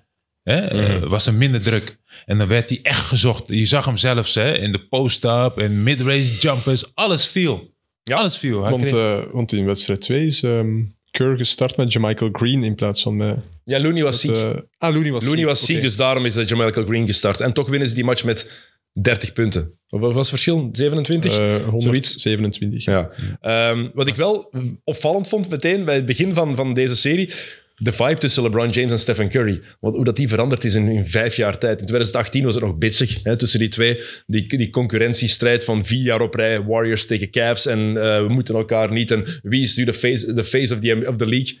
Nu zitten die te lachen tijdens een playoff match met elkaar. Ja, omdat- zo, dat is zo raar om je daaraan aan te passen dat, oké, ja, nu ze zijn oké met elkaar. Zelfs in een playoff-serie. Maar, maar ik denk eerlijk gezegd dat ze, omdat ze zoveel ouder zijn, dat ze het begrijpen. Want, want dit is eigenlijk- of, of ze begrijpen het omdat ze, dat, omdat ze weten dat de NBA dit heel graag wil zien. Maar of ze begrijpen het omdat ze zeggen van weet je wat, kijk nou wat wij doen. Wij zijn twee oude zakken Ja, alles al gewonnen. en alles al gewonnen. En nu staan we tegenover elkaar in de tweede ronde van de NBA. eh, Playoffs. Ja, dat is toch mooi om te zien. En daar kan je alleen maar... Tuurlijk, LeBron denkt ook bij zichzelf... ik wil jou heel graag verslaan, want ik wil die vijfde titel hebben. En ik wil eindelijk nog eens voor bij jou geraken. En ik wil nog eens een keer... Weet je? Ja. En dan snap, ik, dan snap ik wat je zegt. Dan snap ik niet dat Anthony Davis dat niet realiseert. Eh, er zijn nog eh, minstens drie matchen te spelen in deze serie. Dus als, Inderdaad, er als, kan nog van alles Als gebeuren. Davis nu gemiddeld 30 en 18 heeft, dan, dan zeggen we oké, het was een het was een fluke game, die slechte Ja. match. Ja. En dat, het ding is, bij Anthony Davis, het zou zomaar kunnen dat hij effectief drie beestige matchen op rij speelt. Dat is het mooie daaraan, net, dat, dat, dat je weet van, het zit daarin. We hebben het net gezien, in één match niet. Wie weet wat er in Mm. Maar de match wilt, je uitkomt. wilt zo'n ploeg als Golden State Warriors niet dat vertrouwen geven natuurlijk. Dus als jij in wedstrijd 2 de kans had om te winnen... Want ze stonden voor, hè, de eerste kwart. Ze stonden goed voor. Ze stonden goed voor. Ja, En dan, dan wil je dat voorzetten. Want je wil deze serie zo snel mogelijk... Hè? Mhm. Want, want het Westen wordt alleen maar moeilijker gaandeweg in de playoffs. Je krijgt nog de Denver Nuggets. Daar ga- gaan we het zo meteen over hebben. Want één ding, één ding laatste over, over Warriors Lakers. Jordan Poole. En dat shot. Het, het heeft niet het hoogste basketbal IQ. Ehm, Draymond Green zei, ik kan ermee leven. Ik vind het geen slecht shot. Ehm, drie meter achter de driepuntlijn met nog tien seconden te gaan om een gelijke stand te creëren. Is, wat vind jij van dat shot? Nou ja, het is een speler die... eh, kijk, je hebt hem nodig. Je hebt Jordan Poole nodig. Je hebt hem nodig van de bank af om schoten te maken. Want hij, iedereen kent Jordan Poole. Hij kan schoten maken. Hij kan punten op het bord zetten. Hij is dynamisch. Hij, is aanvallend. En dat hij... Tuurlijk, je kan zeggen van... Oké, je moet op zoek naar de beste spelers. In de, maar als deze spelers worden verdedigd... Dan moet hij dat schot nemen. En een beter schot had geweest misschien twee dribbles... wat dichterbij aan de driepuntlijn geraakt. Ja, maar ik En vond dat, dat, dat wordt inderdaad gezegd, maar er kwam wel iemand aan, dus die twee dribbles had, had die ruimte ook wel Er toegelaten. waren, er waren nog tien seconden, dat is mijn Ja, ja, probleem. ja, dus veel te vroeg. Het dat- shot was te vroeg. En, en, en tuurlijk, moest je een drie punten schieten? Nee, Eh, niet per se. Niet per se. Ja, er stonden drie. Ja, maar je Ja, kan ja, naar de ring gaan, fout maken. Ja, ja, oké. ja. Sna- Snap je? En, maar omdat iedereen zo graag... Maar ik zou, ik zou zeggen, ja... Ik kan er ook wel mee leven, want het, het is Jordan Poole. Hij kan schoten maken. Oké. Ik, vond het, ik, ik vond het niet slim. Zeker met hoe hij dit... Tuurlijk, dit maar oké, dan ben jij de coach. Dan ben jij de coach. Wat zou je dan tegen hem zeggen? Achteraf? Ja. Eén, wacht iets langer. Twee, moet dat van drie meter achter de driepuntlijn? Vooral, je kan de ruimte creëren, vind, ben ik, vind ik echt. Ja, ja. Twee, of drie, er zijn nog... Wacht, er zijn andere opties. Stephen Curry, ja, die werd gedoubleteamd. Maar als er één iemand is die zich in geen tijd kan loskrijgen, is het Stephen Curry. Met hoe hij weg van de bal kan creëren. Oké, dan ga ik jou wat anders Dus- vragen. Maar nou, zo nu heb je dat gezegd Ja. tegen Jordan Poole. Jordan Poole zit aan, aan de andere kant van de tafel. En jij bent, wat doet dat met jouw karakter? Wat doet dat met jouw gevoel? Dat is hetzelfde als met Dylan Brooks, hè, de discussie die we daarnet hadden. Of je het zegt of je het niet zegt. Of je het als coach zegt, mocht je dat shot nemen of niet. Ja. Ik vraag me af of dat, of, of dat het op, op, op dat niveau gezegd wordt. Draymond Green heeft gezegd dat hij oké was met het shot, dus dan veronderstel ik dat de coach het ook zal zijn. Hè? Daar ga ik toch van uit, alleszins. Ja, maar dat, dat, dat, dat zou mij pijn doen natuurlijk. Ja. En dan zou ik nu, als ik 10 seconden krijg en ik ben Het shot, daarvoor, open, het shot daarvoor, op 40 seconden van het einde, was misschien nog, was misschien nog minder. dan Omdat ze dan pasen, kiezen hè. om naar Jordan Poole te gaan. Hm, Oké. Dan zou ik die pasen, dan zou ik dat schot niet meer nemen. Oké. Ehm, Denver-Phoenix, dat is de andere eh, tweede ronde matchup in het Westen. Eh, voor we eh, daarop ingaan, één ding over de, de LA Clippers. Eruit in de eerste ronde tegen, tegen Phoenix in vijf matchen. Kawhi Leonard heeft ook de volle twee wedstrijden kunnen spelen. En dan weer geblesseerd. Het blijft maar duren voor hem. Ik vind het echt... Mij doet dat echt pijn. Ik ben een Kawhi Leonard-fan. Ik vind het een fenomenale speler als hij fit is. Scheurtje in zijn meniscus. Kan hij niks aan doen natuurlijk. Logisch dat hij dan niet speelt. Maar het is gewoon een optelsom van... Wat was het? blessures, hè? Ja, vierde seizoen op rij dat Kawhi en Paul George niet gezond kunnen blijven. Kunnen free agent worden in 2024. De Clippers hebben geen eigen first round pick tot 2027. En ze hebben eigenlijk ook geen trade assets. Komt er ook nog bij. Ehm, en Bat- Batum, Gordon, Morris en Covington kunnen in 2024 ehm, ook free agent worden. Maar ja, wat ga je daarvoor krijgen? Ehm, maar het is wel duidelijk met deze Kawhi. Kunnen ze contenden? De vraag is, blijft die mens fit? Ik vond het heel, heel jammer. En diepe buiging, diepe buiging Russell Westbrook. We zijn hier al super kritisch over hem geweest. En terecht dat we zo kritisch waren. Maar als het goed is, moeten we het ook, als het goed is moet je het ook zeggen. Ja. Wat Westbrook heeft laten zien in deze serie, heb ik zoveel respect voor. Ja. Dit was de Westbrook die je, waar ik niet, waarvan ik niet had gedacht dat ik die nog ging zien. Ja. De inzet die hij toonde. Meer dan 100% effort. Defense. West- Westbrook heeft weer verdedigd. Ja. Dat is jaren geleden dat ik hem heb zien verdedigen. Maakt hij, nog, maakt hij nog soms van die domme beslissingen? Absoluut. Maar ja, ik, ik, vond, ik vond het knap van, eh, van Westbrook, wat ik eh, daar deze serie van gezien heb. Ik kan er al- alleen maar heel veel respect voor hebben. Ik zie, ik zie, je, ik zie je kijken. Wat denk Ja, je, ik ben Francisco? verbaasd dat je dat zegt, want zo speelde Russell Westbrook altijd al. Nee, de laatste jaren niet. Bij de Lakers was het niet het geval. Eh, bij maar, Houston... maar, maar, maar, maar, maar, bij de Lakers speel je niet met... Je speelt niet met Kevin Durant, hè? Nee, maar het gaat, het gaat over... Nee, maar mijn punt is ook de inzet die hij getoond heeft. Ja, maar- Def- In defense bijvoorbeeld ook. Dat was er niet bij Washington echt. Hij heeft zijn goede momenten daar gehad. Bij Houston goede momenten, maar niet die, die constante in die effort leggen. Bij, Bij OKC? bij, hangt vanaf welk jaar. Mm, zijn carrière. Maar hangt er, voor mij het, hangt er vanaf elk jaar. Want 2017-18 bijvoorbeeld eh, was een andere Westbrook dan in 2014-15. Is dat, is, dat, is dat de triple-double king dan? Of- Eh, was 16-17 was zijn eerste jaar. Toen is die, wacht, eh, het eerste jaar zonder Kevin Durant, 16-17 is hij MVP geworden. Dus dat was de eerste keer dat hij die triple-doubles heeft, ge- heeft Ja, gehaald. Dus 16, 17 was iedereen al weg. Toen was iedereen, was het jaar dat Kevin Durant is gekomen. Het jaar daarna, 17-18, is Paul George erbij gekomen. Oh, George, oké. Ja. Ja. dan, Maar toen- dan was het team minder, hè? Maar 17-18 was er geen slechte ploeg op zich met Paul George erbij. En zelfs toen was het een andere Westbrook dan in zijn eerste jaren met, met Kevin Durant. Niet- Wat ook logisch is natuurlijk. Misschien, hè. ja, misschien niet die intensiteit qua, verde- qua verdedigen, maar wel de speelstijl.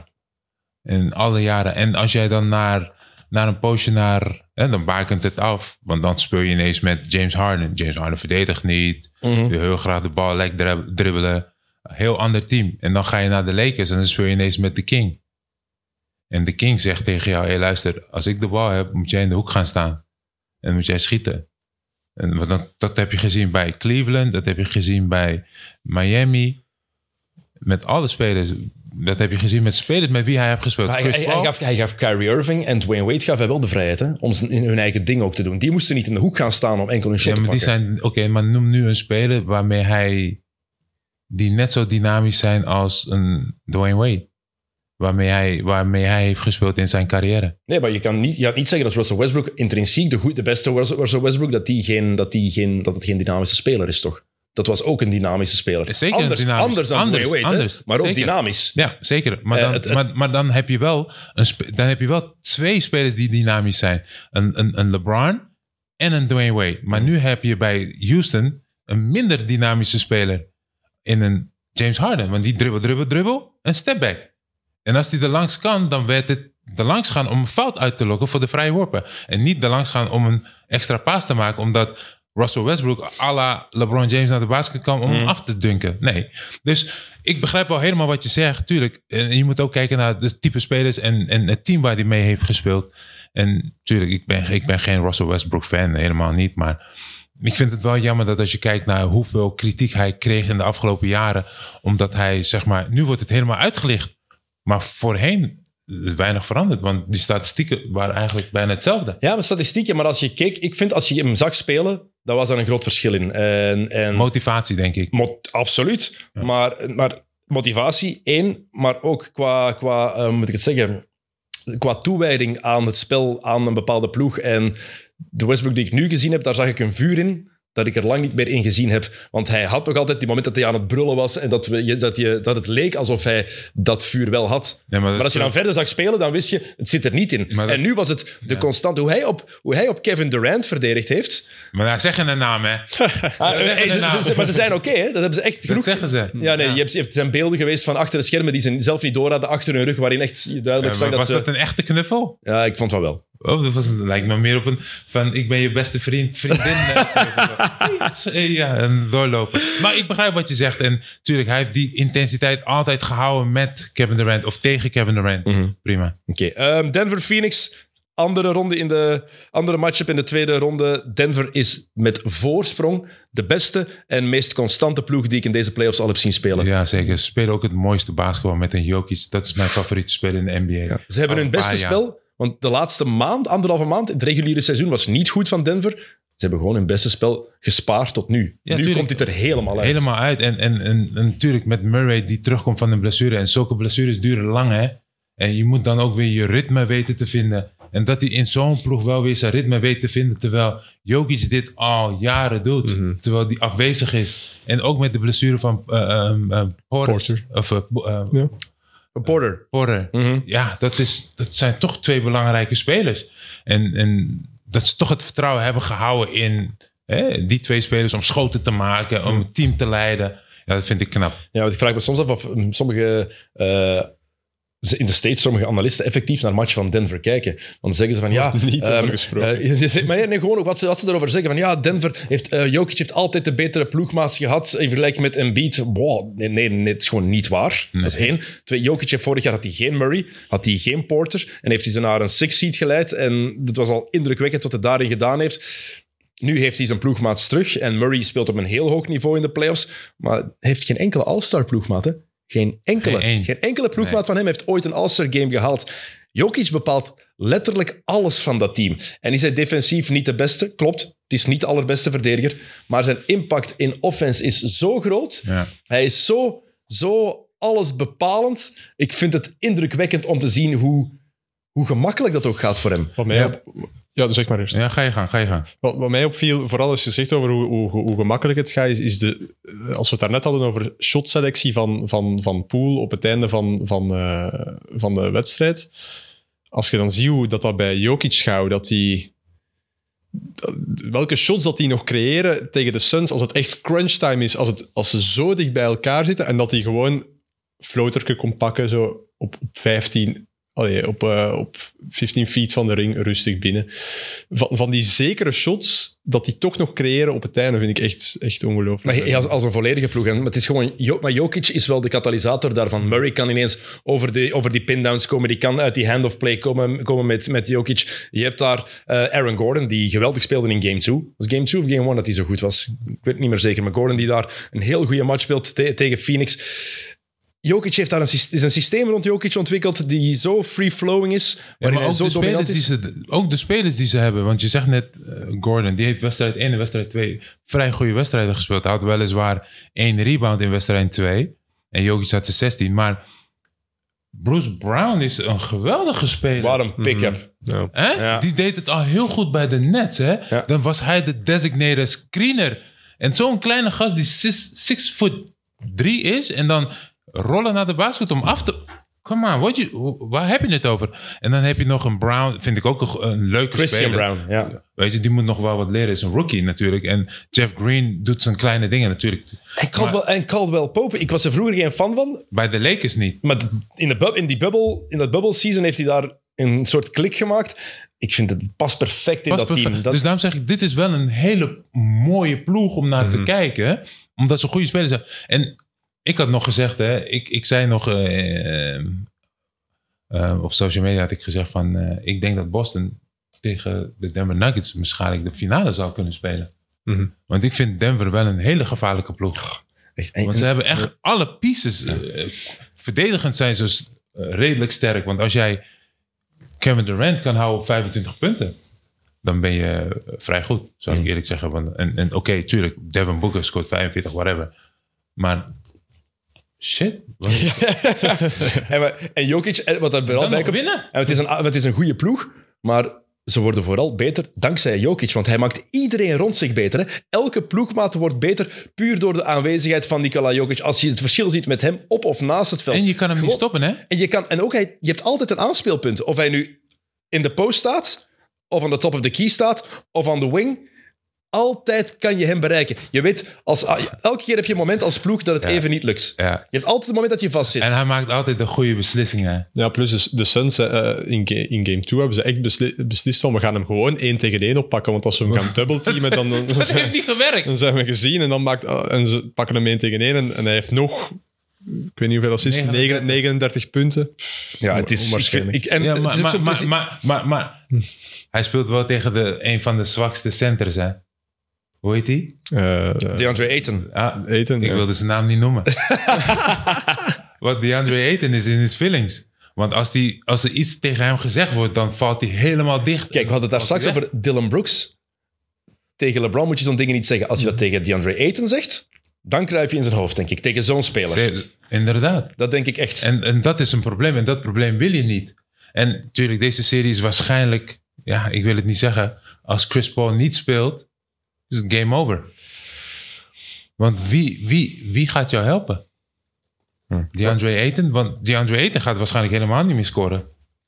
Want die paasjes kreeg hij van Chris Paul.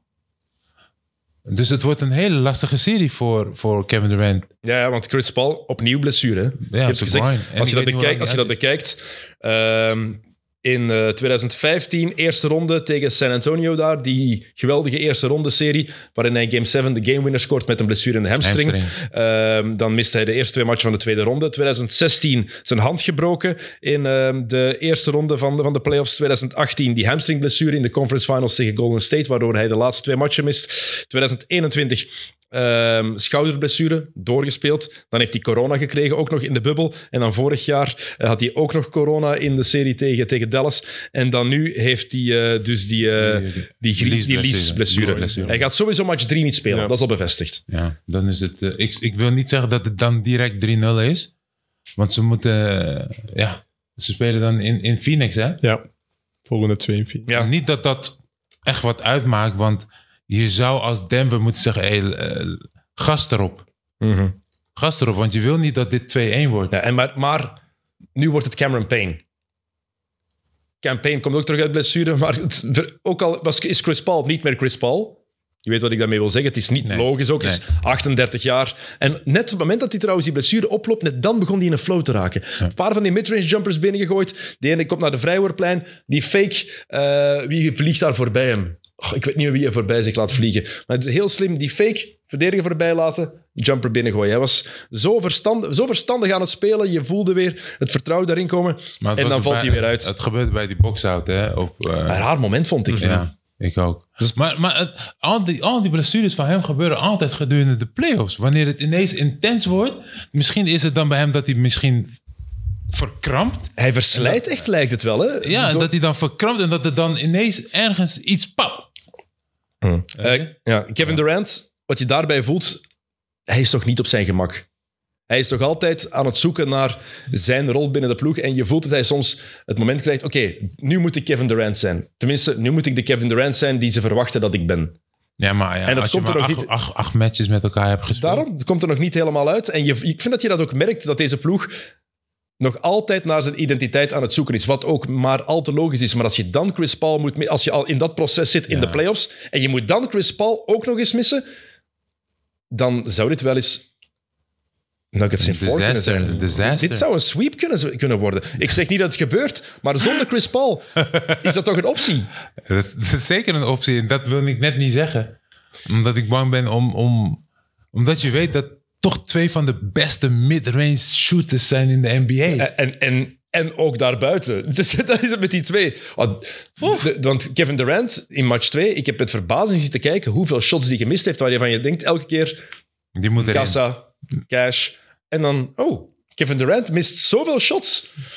Kijk, en, en, en je wilt juist niet dat Kevin Durant meer dan 40 punten gaat scoren, want dat neemt weg van Booker.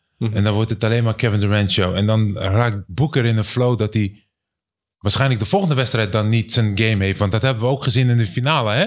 Ja. Hij had zich helemaal lek geschoten. Alles raakte hij. En dan ineens die volgende wedstrijden daarna was het minder Booker. Dus je wilt eigenlijk wel dat ze gelijk blijven met het schotenaantallen.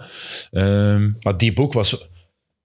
één, wat een esthetisch prachtige speler is dat. Ja. Als die naar die midrange gaat... De manier waarop hij shots kan pakken zijn... zijn, zijn je, je, zegt mensen met een, je hebt mensen met een layup package. Devin Booker heeft een jump shot package. Dat is toch zo? maar dat is toch zo? Ja. Op elke soort manier. Hè? Op één been, wegvallend van de basket, fast break, driepunter, pull-up shot, catch and shoot, off the bank. Alles zit daarin. Ik vind het, het is zo... Dat is, het het is fluïde. Het, Het is mooi. is zo fluïde. Het is zo mooi om te zien dat deze spelers, dus zeg maar eh, vanaf zijn rookiejaar dat hij 72 punten scoorde, dat hij nu zo volwassen is geworden om een, een hè, eh, van Kobe Bryant waarschijnlijk geleerd, om die kleine duwtjes mee te geven en dan nog een schot te kunnen lossen. Dat je dan ziet van dit is wel de perfecte schot. Het diff- en difficult shots. Het moeilijke shots die hij, ma- die hij maakt. En Kevin Durant, als hij die moeilijke shots scoort, dat is indrukwekkend. Maar je beseft ook, dit is een gast van 2,14 meter. met een gigantische wingspan. Je kan daar niet aan. Statue of Liberty. Ja, Devin Booker heeft dat niet. Nee, Devin Booker heeft dat niet. maar Ehm, Devin Booker komt ook mooi hoog van de grond. Hè? Ja, Dus zijn hele spel is gewoon echt... Een, een, hij is gewoon de perfecte twee. De perfecte shooting guard. Hè? Mooi, fluïde, kan naar de basket, kan dribbelen, kan de mooie paas geven. Hij is echt een mooie combinatie van een Ray Allen en een... eh, maar er, zit, maar er zitten veel, veel aspecten in. Je ziet er een beetje Dwayne Wade soms in qua, qua, Qua- vloeiendheid van bewegen. Ray Allen zie je daar inderdaad in. een mooie schot, hè? Ja, ja, absoluut. Ja. Eh, indrukwekkend, eh, die gast. Het is voorlopig nog niet genoeg geweest. eh, door het team basketball van, eh, van Ja, de zoals je Nuggets. aangeeft, het mooie spel van, van, van ploegen. Mm. En eh, Nikola Jokic, eh, ik blijf het zeggen, de impact die hij heeft, hoe, hoeveel beter hij Jamal Murray maakt. Al moeten we ook zeggen, Jamal Murray in de playoffs. Dus Murray heeft in de playoffs nu al meer 40-point games dan Donovan Mitchell, Damian Lillard, Carmelo Anthony, Oscar Robertson, Karl Malone, Kyrie Irving, Paul Pierce, DeMar DeRozan, Reggie Miller, Tim Duncan en Magic Johnson. Hoeveel heeft hij er dan? Vier? Mm, Goeie vraag. Hij, Hoeveel heeft er, hij heeft er ook meer, hij heeft er zelf meer in, het, in de playoffs dan, in, dan hij er al heeft gehad in het reguliere seizoen, had ik ergens gezien. Ja. 40 point Ja. games? Dus meer 40-point games Heeft in de er vier, playoffs dan er- dat hij er in het reguliere er seizoen heeft er vier. Dat is... Ja, maar Tim Duncan, hallo, dat is niet... Tim Duncan is geen 40 point scorer. Hij heeft in bepaalde, in het begin van zijn carrière had hij van die momenten. 2002, 3, 4, de periode dat hij 2002 en 3 MVP is geworden. Maar het hij was- misschien twee of zo. Nee, maar, maar als je denkt, die carrière, Tim Duncan heeft al 19 jaar in de NBA gespeeld, Ja, dan zou je toch denken van, en vooral elk jaar diep in de playoffs, Ja. dus zou ik er niet van geschrokken zijn dat hij vijf matchen, zes matchen met 40 punten heeft gehad. Kon hij wel. Maar ik vind het indrukwekkend, Jamal Murray. Hoe hij het verschil met er staan wanneer het moet en echt met die druk om kunnen, hij is daar ook wel een voorbeeld van. Maar eigenlijk hebben ze wel echt een sterrenteam, hè? Jamal Murray, Porter, Porter en, en, en Jokic. Dat zijn wel drie van de meest gevaarlijke spelers, zou je eerlijk moeten zeggen. Als het, als het klikt, als, Murray, als. Murray en Porter gezond zijn, want dat is een heel belangrijk vraagteken. En Porter, als hij zijn hoofd erbij houdt, want Porter is nog niet volwassen genoeg. Nee, en dat niet. merk je ook met zijn maar coach. met, met zijn lengte 6'9", 6'10". Mhm. Mhm. Goed, eh, ja, Eastern Conference. Jimmy fucking Butler. ik wil zijn naam niet eens horen. Ik wil helemaal niks zeggen over de Miami Heat. ik, ben zo, ik ben zo teleurgesteld. Ik ben niet teleur, ja, ik ben teleurgesteld dat de Milwaukee Bucks number one seed en dat je dan, ik, ik zei het al voorheen, zeg, zei ik al, ik denk dat Miami Heat gewoon dit wilde tegen Atlanta Hawks. Weet je, dat ze verloren die wedstrijd, dat ze gewoon de nummer 8 seed kregen, omdat ze weten van wij kunnen tegen de Miami, tegen de Milwaukee Bucks gewoon die serie winnen, omdat ze iets tegen die gast hebben. Mhm. Ze, ze weten gewoon hoe ze Milwaukee moeten afstoppen. Dat heb je gewoon gezien. Ja, want Oh my god, hoe kan je dat doen? Oké, we gaan, we gaan we zo meteen op pikken, maar ik wil wel even... Jimmy Butler, je wil zijn naam niet noemen, moet ook niet. Maar we kunnen niet ontkennen wat hij gedaan heeft, zeker in de wedstrijden 4 en 5. Dat is exceptioneel, hè? Alleen met twee punten, hè? Layups. Are you serious? 56, 56 punten scoort hij daar, enkel... Een paar drie Jordan- ook op het einde. Ja, drie punten. Ja, een paar stepbacks dat hij ineens begint binnen Ja. te gooien. Ehm, enkel Michael Jordan, Elgin Baylor en Donovan Mitchell hebben ooit meer gescoord in een eh, playoff-wedstrijd in de NBA. Ehm, en wat het bij Butler nog knapper maakt voor mij is hoe graag hij de man ook wil zijn. Hij deinst er niet voor terug. Nee, we gaan die play lopen. Nee, nee, we gaan die play voor mij lopen. Ik ga het hier bepalen. Ik ga deze match winnen. Ja. En het dan ook doen. Ja. Big balls. Big face cup. nee, maar hij doet het op, op momenten dat het echt nodig is. En dat heeft hij kunnen laten zien. En dat die schoten echt vallen, dan, dan moet je echt grote ballen hebben, zoals je zegt.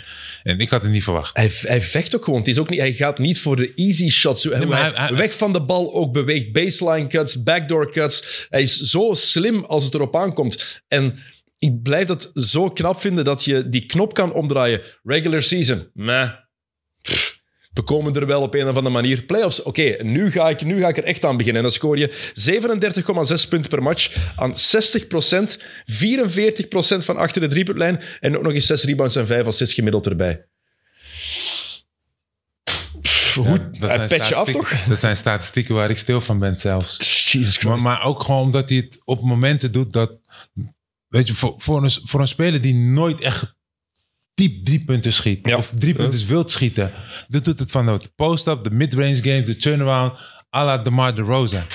Toch? Ja, En dat je dat niet kan afstoppen, terwijl hij is niet de, de snelste speler. Maar weet zijn, zijn lichaam en zijn snelheid toch goed te gebruiken om positie te kiezen en uit te komen waar hij wil. hij is zo slim. Wauw. En hij, en hij wil het. Hij wil winnen. Dat is de definitie van iemand... He doesn't Maar shy hij doet away het- from the big moments, van de Maar hij lights. doet Dat het tegen hij. een speler die eigenlijk op de guard-positie een van de beste verdedigers is. True Holiday, ja. Drew Holiday. Dan denk ik, oké, dan, dan begrijp ik waarom Budenholzer is ontslagen. Why don't you put freaking Giannis, Giannis Antetokounmpo on with length? Ja, heeft Janis zelf ook gezegd. Janis heeft gezegd, eh, na de uitschakeling in Game 5 heeft hij gezegd, uit respect eh, voor de coach moet je hem die aanpassing laten maken, maar uiteindelijk had ik graag meer op Butler Ja, verdedigd. maar dan vind ik het stom, want elke grote speler dan heb ik het over Michael Jordan, LeBron James, Kobe Bryant. Die zouden zeggen, fuck it, I got him. Natuurlijk, je weet ook wat jij net zegt. Je hebt Drew Holiday. Misschien wel de beste perimeter I verdediger say, in de, in de fuck league. it, I got him. Mhm. Ja, ik, ik, ik kan je daar helemaal in volgen.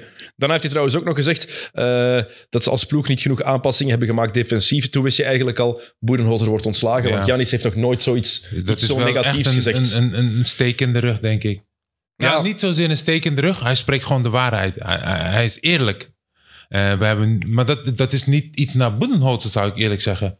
Dat is gewoon, ja, we, als team, we failed as a team. En the team is not only Budenholzer. Ja, ehm, Dat ja. ik wil over dat vele wil ik, gaan we het zo meteen nog even over hebben. En over Ja. Boedenholzer. Maar Jimmy Ja. Butler, het laatste wat hij daar doet, die, eh, die laatste play in regular, regular eh, time in de reguliere speeltijd van game 5, die alley-oop.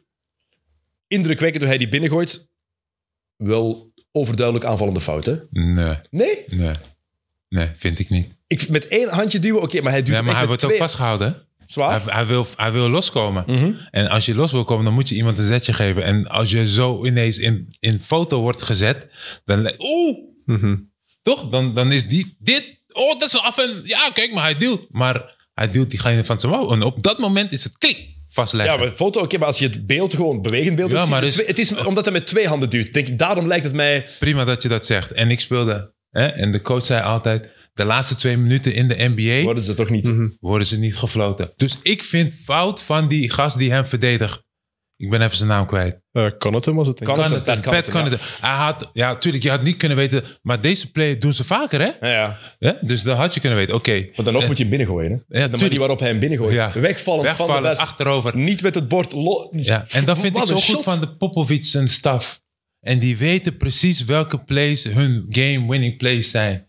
En dat vind ik dan minder van de staf van de Milwaukee Bucks. Omdat je weet, je moet geanalyseerd hebben welke winning plays maken zij. En eh, dit, dit, deze play hebben ze al een paar keer gedaan. Mhm. Dat heb ik gezien.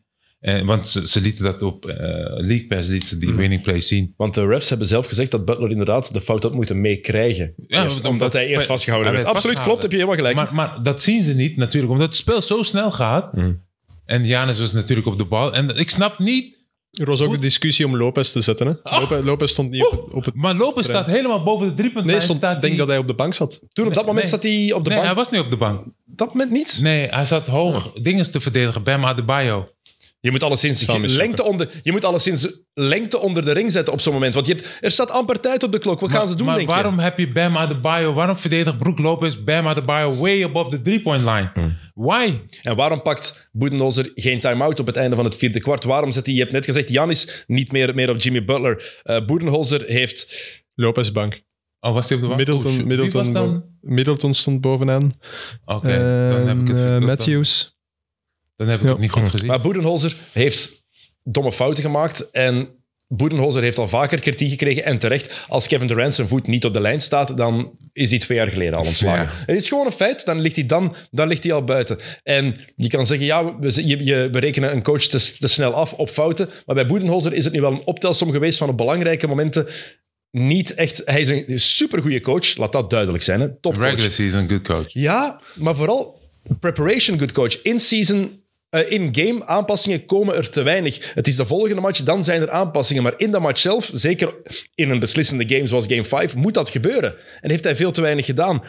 Defensief hebben we het al over gehad. Offensief ook. Als je kijkt, de Bucks hebben twee shots gescoord in de laatste zeven minuten en eerst van, de regular, eh, van de reguliere speeltijd en in de eerste vier minuten Ja. van overtime. Ja. Dus in elf minuten, elf van de laatste twaalf minuten, scoren ze twee shots. dat is maar- ook kwestie dat je niet kan, dat je niet kan aanpassen aan wat je, wat je krijgt van de defense van Miami Ja. op, op zo'n moment. Ja, ik begrijp helemaal wat je zegt. Maar dat is ook een, een, een, een beetje van de spelers, hè. Als je goed kijkt. Want, want heel veel spelers, Drew Holiday, Middleton, eh, die, die backup point guard, eh, ik ben even zijn naam kwijt. Carter. Carter, ja. die komen ook en die nemen soms, zoals jij net aangeeft, stomme schoten, domme schoten. Sowieso. En dan kom je op een gegeven moment tegen de Miami Heat op een bepaalde achterstand. En die kunnen zo goed verdedigen dat je er niet meer overheen kan. En ze blijven, maar Milwaukee blijft maar domme schoten nemen. En dan kan je wel zeggen, ja, de coach moet daar een aanpassen. Shit. Ik denk heus wel dat de coach dat heeft gezegd met bepaalde spelletjes. Maar als Janis nu denkt van nu is het mijn schot om te lossen, neemt hij dat schot. En als Drew Holiday dat ook doet, ja, maar wie... Janis is een leider, tuurlijk. Maar Janis was slecht in het vierde kwart. Oké. Dat is, zo, hè? Dus eh, Moeten we, eerlijk, moeten we eerlijk over zijn, hè, Francisco? Janis was niet goed. Hij durfde ineens, om- want hij heeft de helft van zijn vrijworpen gemist. Ja, hij- Hij- als hij hij- maar zes had geraakt, dan hadden ze die wedstrijd gewonnen. Oh, oh, Dan waren ze gewoon door. Hij durfde, hij durfde de bal niet bijhouden op het einde. Gooit hij die weg? Hij gooit die gewoon weg. Hij gooit die gewoon en weg. heeft hij heel veel geluk dat Middleton erin slaagt om die bal binnen te houden en nog bij Joe Holiday te krijgen. Wat een geweldige save was trouwens van Middleton. Maar was hot potato dat Janis speelt. Gewoon, ik ga niet naar de vrijwoordplein. Het was echt de eerste keer dat ik bij Janis angst heb gezien. Ik denk niet dat ik het anders... Kan je, is Nee, ik ook niet. Ik vond Terwijl het- Janis, dan moet je kijken wat die terugval dan is. Hè? Dat hij in de finale van, van de NBA... 17 op 19? Van op de vrijwoordplein, game 7? Eh, ga- game 6 tegen Phoenix? Ik denk 17 op 19. 17 op 19. Ja. Ja, want dat was het moment dat iedereen dacht van hij is er over, over die, over die angst om die, Ja, om die, om die vrijworp. vrijworpen te nemen. Want daarvoor waren ze aan het tellen, was het Ja. publiek aan het tellen, tien, eh, of, eh, tot tien, Maar hij- en dan daarna deze. Maar hij ging wel altijd nog, hij, dat is waar, maar hij had nooit schrik om naar de vrijwoordplein te moeten gaan. En dat zag ik nu voor het eerst wel. En dat is iets wat ik niet gewend ben van Janis Antetokounmpo. Maar dat was ook natuurlijk omdat hij dacht van... Weet je wat, we staan al 3-1 of 2-1. ah, Er was 17 op 3-1 achter. 19. Maar dat was 3-1 achter, hè? Zwaar. En ze stonden 16 punten voor. Twee keer, denk ik. Nog, nog, eh, 16 punten. voor we dieper gaan ingaan op Janis, Ja. één laatste vraag over deze serie, over Game 5. Grayson Allen en de Eurostep. Eh, Francisco, leg me dat even uit. Hoe kan het in godsnaam? Je, je staat... Hoeveel stond je achter? Eén punt toen? Twee punten? Twee punten. Ehm, en er zijn nog zes seconden op de, op de klok. Hoe kan je ervoor zorgen dat je geen shot wegkrijgt en dat je al Eurosteppend gewoon de, klo- lo- de klok Ja, laat ik denk, ik denk dat Het hij, seizoen laat wegtikken. Ja, hij, hij, hij heeft waarschijnlijk niet opgelet over hoeveel echt seconden er waren. dat is erg. Toen hij de bal kreeg. Want normaal gesproken krijg je de bal dan kijk je, oké, hoeveel... Ja. Snap je? Maar hij zal ook nooit verwacht hebben dat hij die, Dat dat hij die de bal ging krijgt. krijgen. Maar hij, hij kreeg hem en hij komt naar de top. Ja, ik zou zeggen, oké, pumpfake. Want die speler kwam als een mal op hem afgerend. En hij kreeg nog... wa- Want anders gaat hij niet naar het basket. En Grayson Allen... Hij kan naar de basket drijven. Want dat hebben we gezien in de reguliere seizoen. Dat, dat is zijn... Maar... Man, two dribbles, one, one dribble, pull-up. Zeker op zo'n moment. Zo'n moment. Je hebt hem. En ja, ik- ik- hij ging voor de zekerheid. Want dit is niet meer zeker een one dribble pull-up. Want hier wordt ineens strak en dan denk je, oeh. dus die, die, die, die, die zekerheid is, ik ga voor de layup en de time. You didn't go fast enough. Oeh. Want dat, dit, Ja. dat beeld gaat hem heel zijn leven blijven achtervolgen. Ja, maar dat... Dat is- dit is onnozel, maar zo werkt het nu eenmaal. is- nu zeg jij onnozel. Is dat een JR-moment? Goh. Is dat een JR-moment? Nee, ja, JR, JR JR wist te scoren niet. Hè? JR wist te, wist te scoren ook Hij niet. wist het gewoon niet. Allen zal Hey, de Magic- scoren wel weten. iedereen vergeet dat. Magic, Magic Johnson heeft het ook ooit meegemaakt. Hè? NBA Finals 84. Toen is Tragic Bronson ontstaan. Magic Johnson, die gewoon blijft dribbelen en de klok laat wegtikken. En dan beseft, ah, het staat gelijk en ze verliezen in overtime. Dus zelfs de, een van de vijf of tien allergrootste spelers aller tijden. Ik wil gewoon... Steph Curry deed het too. A time-out. Ja, Dus iedereen heeft een moment. Alleen... dit is gewoon... Dit is wel het einde... Dit betekent het einde van je seizoen. Nou, eigenlijk niet. Want Grayson Ellis is niet zo'n grote speler. Dus wie, dit kan je wel vergeten. Want dit wordt overshadowed door een grote speler als Antetokounmpo en de coach. Ik denk dat... Tuurlijk, het wordt natuurlijk wel weer teruggebracht. Oh, Grayson Allen made a mistake. Maar ik denk niet dat het zo info, zoveel impact heeft gehad. Want- Want, de vrouw... vo- Ja? Giannis Antetokounmpo. Je noemt hem net de, de, de grote man natuurlijk daar. Ja. Eh, het, de uitschakeling van Milwaukee was minder groot nieuws dan zijn persconferentie Ja, inderdaad. die hij daarna gegeven heeft. Het is nummer 1 tegen nummer 8. Ja, waarin hij gezegd heeft... ehm, hij werd, de vraag werd gesteld voor het tweede jaar op rij, blijk- blijkbaar heb je het gevoel dat je gefaald hebt. Ja. En hij was niet echt gediend met die vraag. En Wat ik, eh, en antwoordde hij, ehm legde hij helemaal uit hoe hij denkt. Hij vindt van, ja, je kan niet falen in sport, het zijn allemaal leermomenten. Ehm, voor we het gaan over, over het mee eens zijn of niet, wat ik wel knap vond aan hem, is de manier waarop hij zijn manier van denken duidelijk maakt. Ofwel word je, wat we gewend zijn, ofwel reageert een sporter daar niet op, een topsporter. Zeker iemand met de naam en faam van Janis. Het is niet zomaar een topper, het is een van de vijf beste, spelers van de ja. wereld. Ja. En hij neemt de tijd om het rustig en volwassen uit te leggen. En zo duidelijk mogelijk, zonder echt kwaad te worden. En dan daarna nog te zeggen, het is niet op jou persoonlijk, maar het is het tweede jaar op rij dat je het stelt. En hij wil zich uitleggen. Heb ik sub, daarom vond ik het mooi, daarom heb ik het ook zo gedeeld. Ik heb daar veel respect voor dat iemand ehm, wel bespraakt genoeg is om het te doen. En het ook op zo'n manier doet zonder kwaad te worden, echt. Wat een ander gevolg zou zijn, wat we bij veel andere spelers zouden zien. Los daarvan, de inhoud. Was- was- Ben jij het daarmee eens? Wat, hij, wat hij daarover te zeggen heeft? ik, Voor- ben, ik, ben alleen maar, ik, ik ben alleen maar onder de indruk dat hij, zoals je aangeeft, Mhm. zo kalm, Net na een uitschakeling. netjes, Hm. en net na een aanstel, dat hij nog zo alert is om te weten dat die vraag vorig jaar ook al is ge- gesteld. Is het seizoen een, een failure? Dus dat, dat betekent dus dat Janis... Maar Janis is een type persoon die altijd al kalm is. Ik heb hem nooit echt... Uit, alleen in de playoffs tegen Chicago dat hij zeg maar... eh, was het Grayson Allen dat hij hem een beuk gaf? Was het Grayson Allen? Speelde Grayson Allen bij eh, Chicago Nee, Bulls? ik weet niet. Ehm, Hij, hij rende toen op Ja, hem af en gaf hem toen ook een beuk. oh, wie was dat weer? Nee, dat was eh, Mike Dunleavy.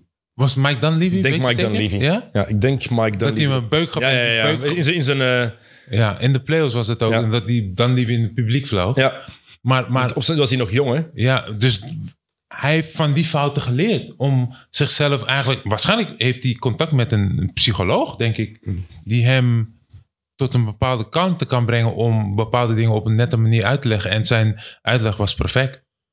En daar heb ik niks aan. Daar kan je alleen maar een puntje aan zuigen. Ik denk. Maar de inhoud, als je zegt van ja, eh, er zijn geen mislukkingen ehm, in sport, er zijn alleen maar lessen.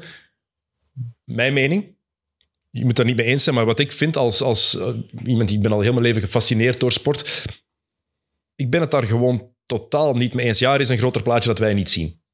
Dat ik niet kan Waarom? zien. Ik heb, Ja, ja. Ik, heb nooit, ik heb nooit gespeeld op dat niveau, Ja, dus ik kan dat niet zien. Ik ben ook nooit een superster geweest. Niemand van ons is ooit zo'n superster geweest als Giannis Antetokounmpo. Dus er gaat een groter plaatje zijn dat wij gewoon niet kunnen zien. En ik vind wat hij zegt, het perspectief klopt als het over het leven ergens gaat.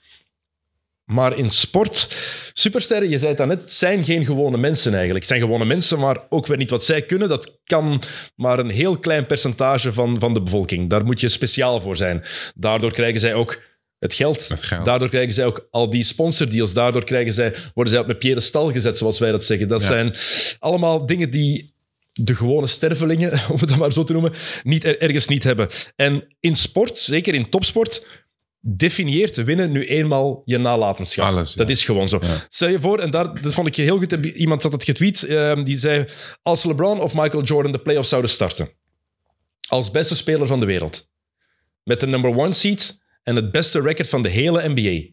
Dus niet gewoon van je conference, maar effectief van de hele NBA. En ze zouden in een beslissende match van de eerste ronde als beste, beste ploeg de helft van hun vrije worpen missen en dan verliezen van een nummer 8 die de play-in eigenlijk maar net overleefd heeft. Wat zouden we dan zeggen? Dan zouden we toch ook terecht kritisch zijn.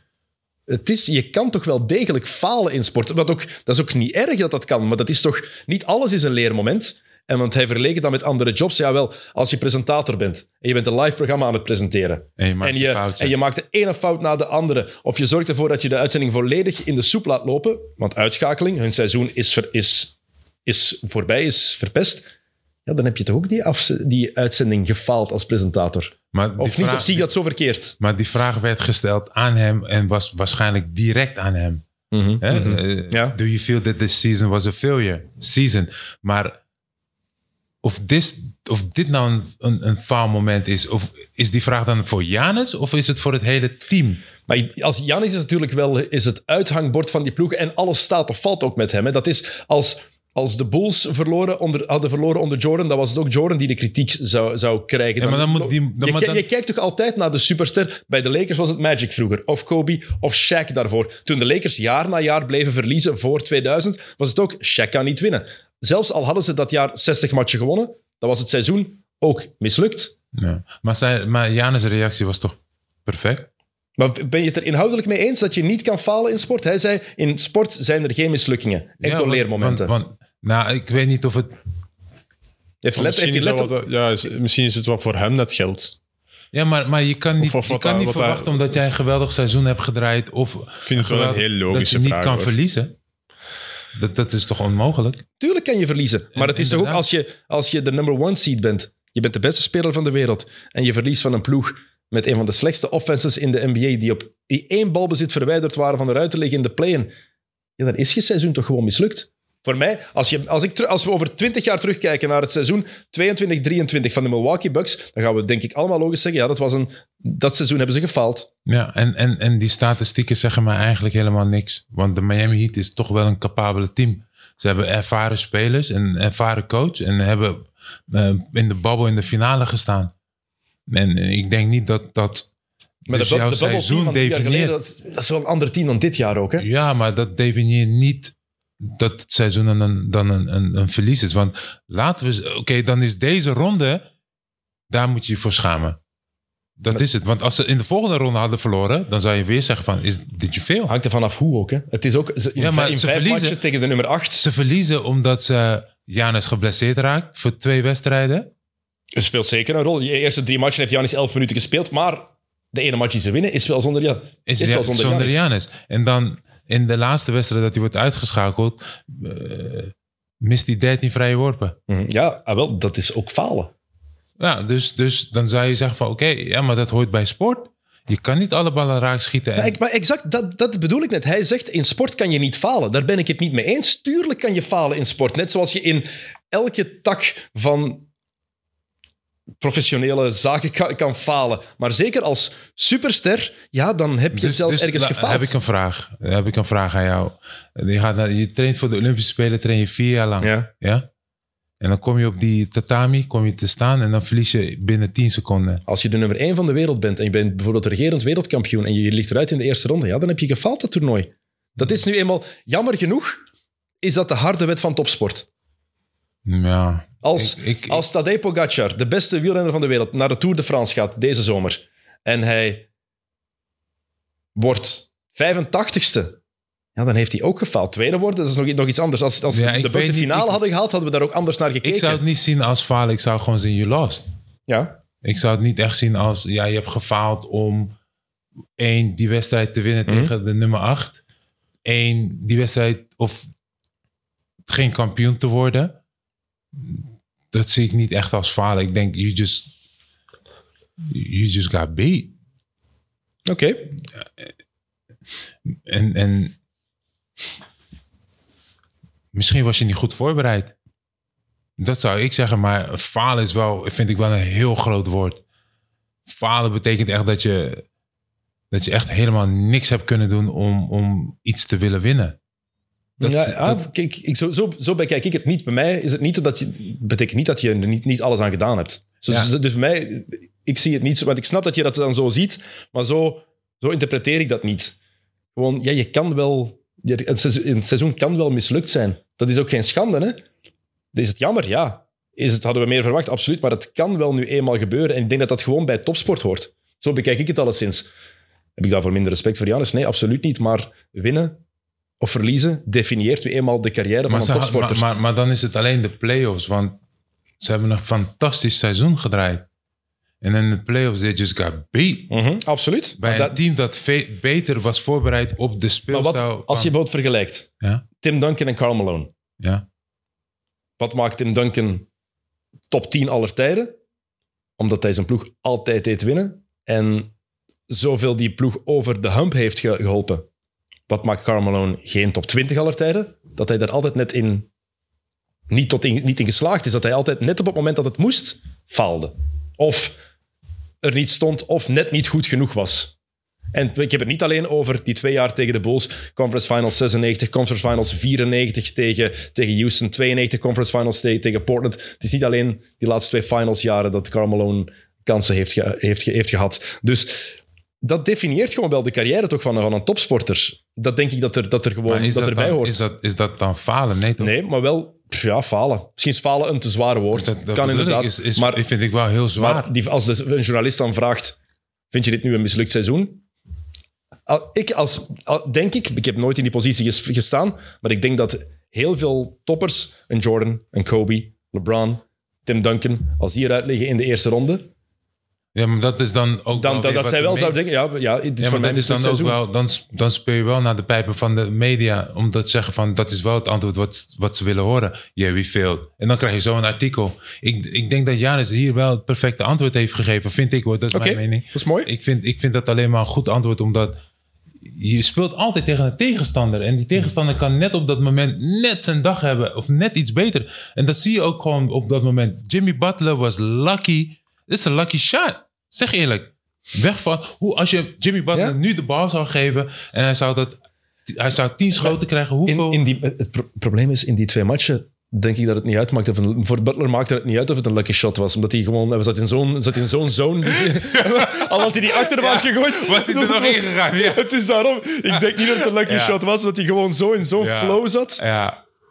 Ja, was dodelijk. Ja. Waanzin. Maar ook... Ja, ja. Maar, goed, maar kijk, mooi. Ik vind mooi dat het... eh, dat, het ja, anders, dat die woorden ook anders geïnterpreteerd kunnen worden. Dat vind Ja, ik er ook zeker. mooi aan. Hoe jij het bekijkt, vind ik eh mooie, mooie visie ook. Eh Boerenholzer is ontslagen officieel. Ehm, ik denk dat Nick Nurse een van de topkandidaten gaat zijn om hem op te volgen. Die ook buiten is gegooid door Cleveland. Maar zou, zou je, zou je een coach willen nemen?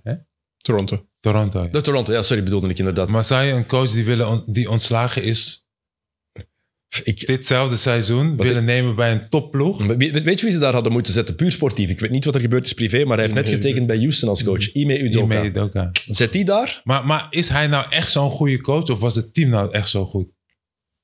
Over wie heb je Nick Nurse. Ime, Ime Udoka. Hey, Udoka. Ik denk dat Udoka, want als ik nu kijk naar, naar Boston, ehm, zowel in de eerste ronde tegen Atlanta als tegen, tegen Philadelphia nu, ja, ze winnen met 34 punten match 2, maar hoe ze missen Udoka in zijn coaching, vind ik. Ik vind Mazzula echt rare beslissingen nemen. Ja. Hij, geen time-outs op de momenten dat hij een time-out moet nemen. Het vertrouwen in Marcus Smart dat hij blijft hebben, verbaast me soms. Smart heeft een paar goede dingen gedaan in, eh, in een paar in close games, maar heeft ook al heel veel brain farts gehad. Denk aan match eh, drie of vijf tegen, tegen Atlanta. Waarin hij, die fout, waarin hij duikt naar, naar de bal op het einde. Trae Young gooit daar die, eh, die game winner binnen, twee meter achter de driepuntlijn. Smart verliest daar de match samen met Mazzula. En ik denk, Udoka, Udoka was de leider van, van dat team echt naast het veld. Hij hield iedereen verantwoordelijk voor hun beslissingen, voor hun daden. En ik heb het gevoel dat zijn stem meer resoneerde binnen dat team. En hij was gewoon, hij nam in-game ook gewoon slimmere beslissingen, vond ik. Die bepalender waren voor het succes van zijn ploeg. Hm. Eh, maar, maar, maar die beslissingen die hij maakte leidden tot een score. Niet per se tot een score, gewoon nog weten. Trae Young, als hij zo aan het, aan het spelen is, zoals op het einde van, ik, vergeet- ik denk match 3 dat het was, ehm, dan zou Udoka wel beslist hebben, we dubbele teamen. We gaan hem double teamen, we gaan hem daaruit Ja, halen. er, waren, er waren geen aanpassingen, zegt. er waren En- geen en- aanpassingen bij Mazzola. Die Ja. in-game adjustments die zijn zo belangrijk in de playoffs. En, en Ime Udoka's basketbal-IQ is wel op een ander niveau. Omdat hij zelf heeft gebasketbald. En eh, dat merk je. Hij heeft lang gezeten als assistentcoaches bij verschillende topcoaches. Eh, hij heeft niet direct een hoofdcoachjob genomen. Omdat hij zelf nog wilde leren. En dat merk je ook. Hij was geen geweldige eh, speler. Maar wel een, een goede verdediger. En een slimme speler. En dat merk je met je, met je in-game plays op dat moment. Dus als jij zegt van oké, een double team op... dat zou hij waarschijnlijk hebben gedaan. En Joe Mazzello is dat niet. Voorlopig niet. Heel veel coaches niet. Natuurlijk, de coachingstaf telt ook. Will Hardy zat er nog bij bij Udoka. Manzola was zo'n assistentcoach. Ze hebben dat eigenlijk hebben ze dat niet echt. Will Hardy is vertrokken naar Utah. Udoka is ineens buiten ge- gevlogen. Mazzula heeft overgepakt, maar ze hebben die rol van Mazzula en Hardy eigenlijk niet echt vervangen. Vervangen, nee. Damon is dan vertrokken, die is collegecoach geworden. Dus ze hebben, daar, ze hebben daar iets... Ze, ze zouden daar een volwassen figuur kunnen zetten. Blijkbaar waren er... eh, wie wilden ze voor het seizoen heel graag? Ehm, Frank Vogel Ja. als assistent. Als maar Vogel wilde geen assistent Nee. worden op dit moment. Maar ik vind wel, ja, ik weet niet of Milwaukee dat, dat risico wilde nemen om zo'n naam binnen te halen. Ik weet niet hoe die staat daar tegenover staat. Hè. Dat is ook wel weer iets. We zullen Eh, wel meer weten waarschijnlijk. Mhm. Ik vond het raar dat hij al bij Houston tekende. Terwijl, ook. Terwijl er duidelijk was dat er nog wel wat jobs gingen vrijkomen. Zeker, er komen zeker wat jobs. Maar ik snap ook niet dat hij in het westen gaat, gaat, gaat coachen. Ik had liever in het oosten gebleven. Lijkt me veel makkelijker dan het westen. Want het westen, worden... No state taxes, hè. Ja, maar om het geld zou ik het niet doen. Ik zou over mijn carrière willen nadenken. Want, want het westen wordt alleen maar sterker. Ehm, Boston, ik was ervan geschrokken dat ze tegen Atlanta zes matchen nodig hadden. Ja, ik. Ik dacht echt clean sweep. En Ja. ze, ze, ik, ze hebben ook... eh, De eerste, match 3 was het, hè. Die eerste nederlaag was gewoon een gênante nederlaag. Ze geven die match gewoon letterlijk hier. Atlanta, pak het maar. Mhm. Hoe goed Trae Young ook was, ze geven het gewoon. Ehm, en dan zie je uiteindelijk, match 5 verliezen ze weer. Match 6, Trae Young begint fantastisch in de tweede helft. 0 op 11, 0 op 12 denk ik, tweede Ja, helft. ja. Eh, stinker. Als ik naar Atlanta keek, stelde ik me deze vraag vaak. Wat zou, hoe zou dit Atlanta zijn? Deze volledig dezelfde ploeg, maar zet Luka Doncic in plaats van Trae Young. Zijn voor elkaar getrade op draft day. Wat doet Luka met deze ploeg?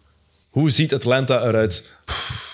Ik vind Maar, dat... dan, maar dan de ontwikkelingen die Luca dan zou moeten... Dan heb je het over die, vanaf, het, Dit- vanaf dit- de nee, nee, start gewoon- van, het, van hun carrière. Even nu, even nu. Dit roster. Oh, alleen, maar, roster dat nee, er nu ik begrijp is. dat. Maar, maar, maar dan heb je het over Luca Doncic die zichzelf zo heeft ontwikkeld. Of De Luka Doncic die we nu, Die hebben, nu hebben? Die we nu hebben. Hoe zou hij het doen? Dan, dan is het Eastern Conference finale, toch? Ik denk het ook. Makkelijk. Ik, want ik, er zit wel talent bij de Hawks. Hè?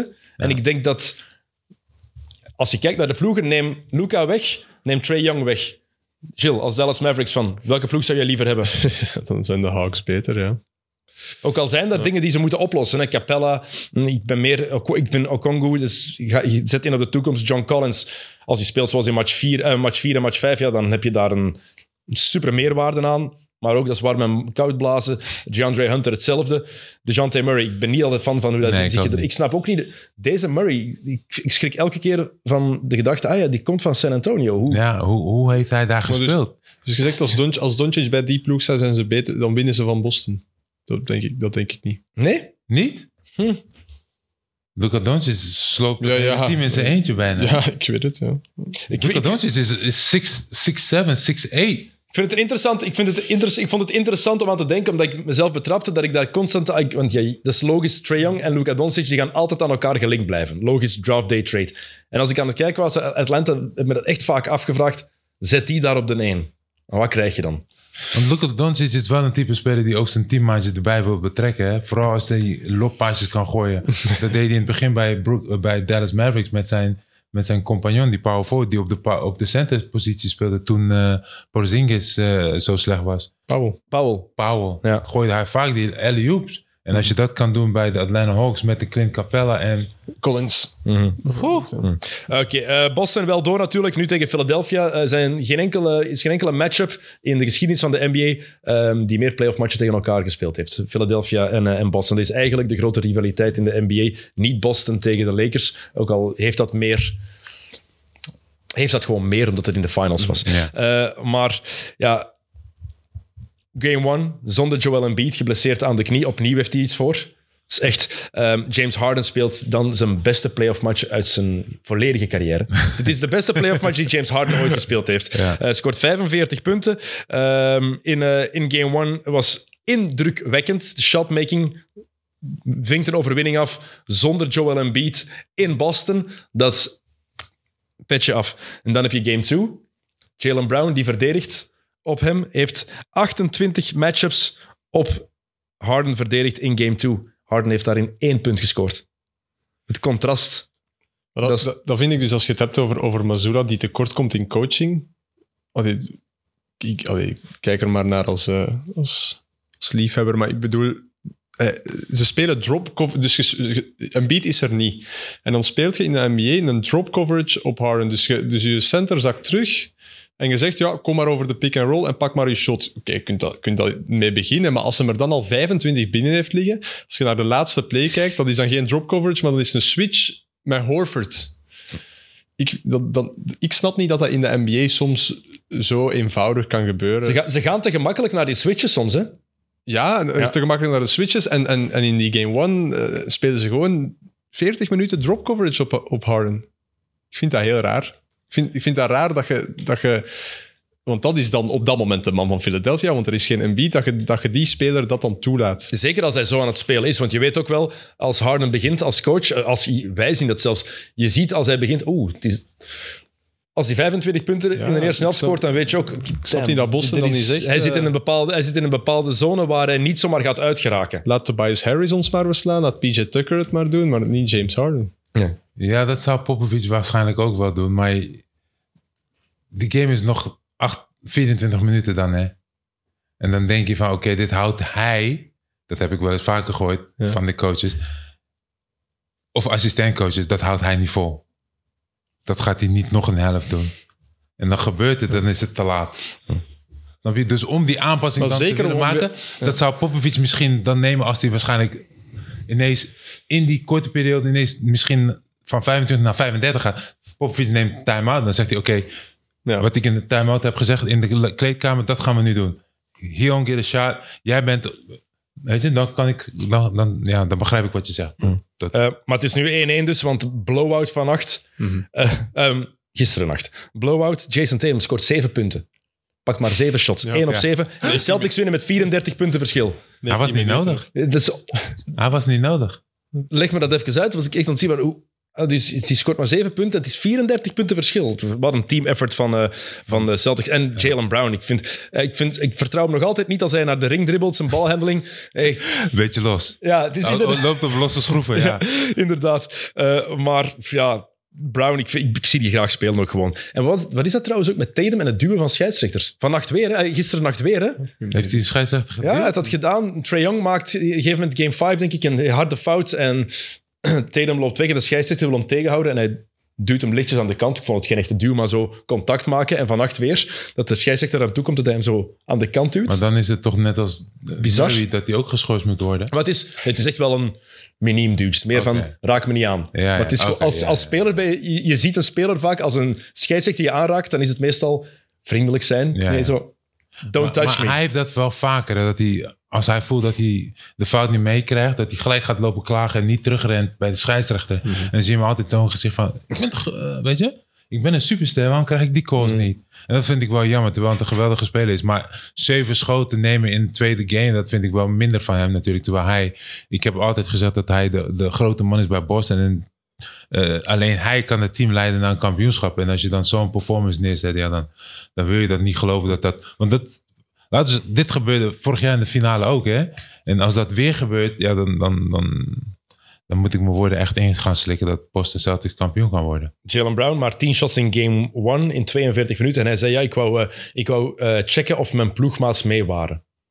Heel rare uitspraak. Ik snap nog altijd niet. Maar Brown en Boston hebben dit jaar al ra- vreemde dingen met elkaar gehad. Vreemde uitspraken daarvan gehoord. Eh, heb je die slag van PJ Tucker gezien? Ja, Op Tatum? ja. Ik, er is niks van gekomen. Dat is toch niet onbewust?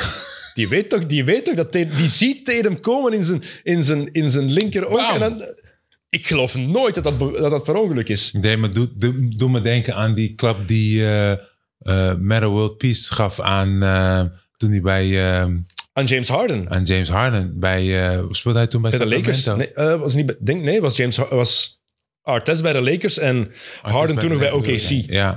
En dat was een echt een elleboog, hè? Daar zou een voetballer nu nog steeds op de grond voor liggen. Tot vandaag, ja, echt serieus. Want ik zit hier met voetbalmensen. Ja, nee, die voetballer die staat niet meer op.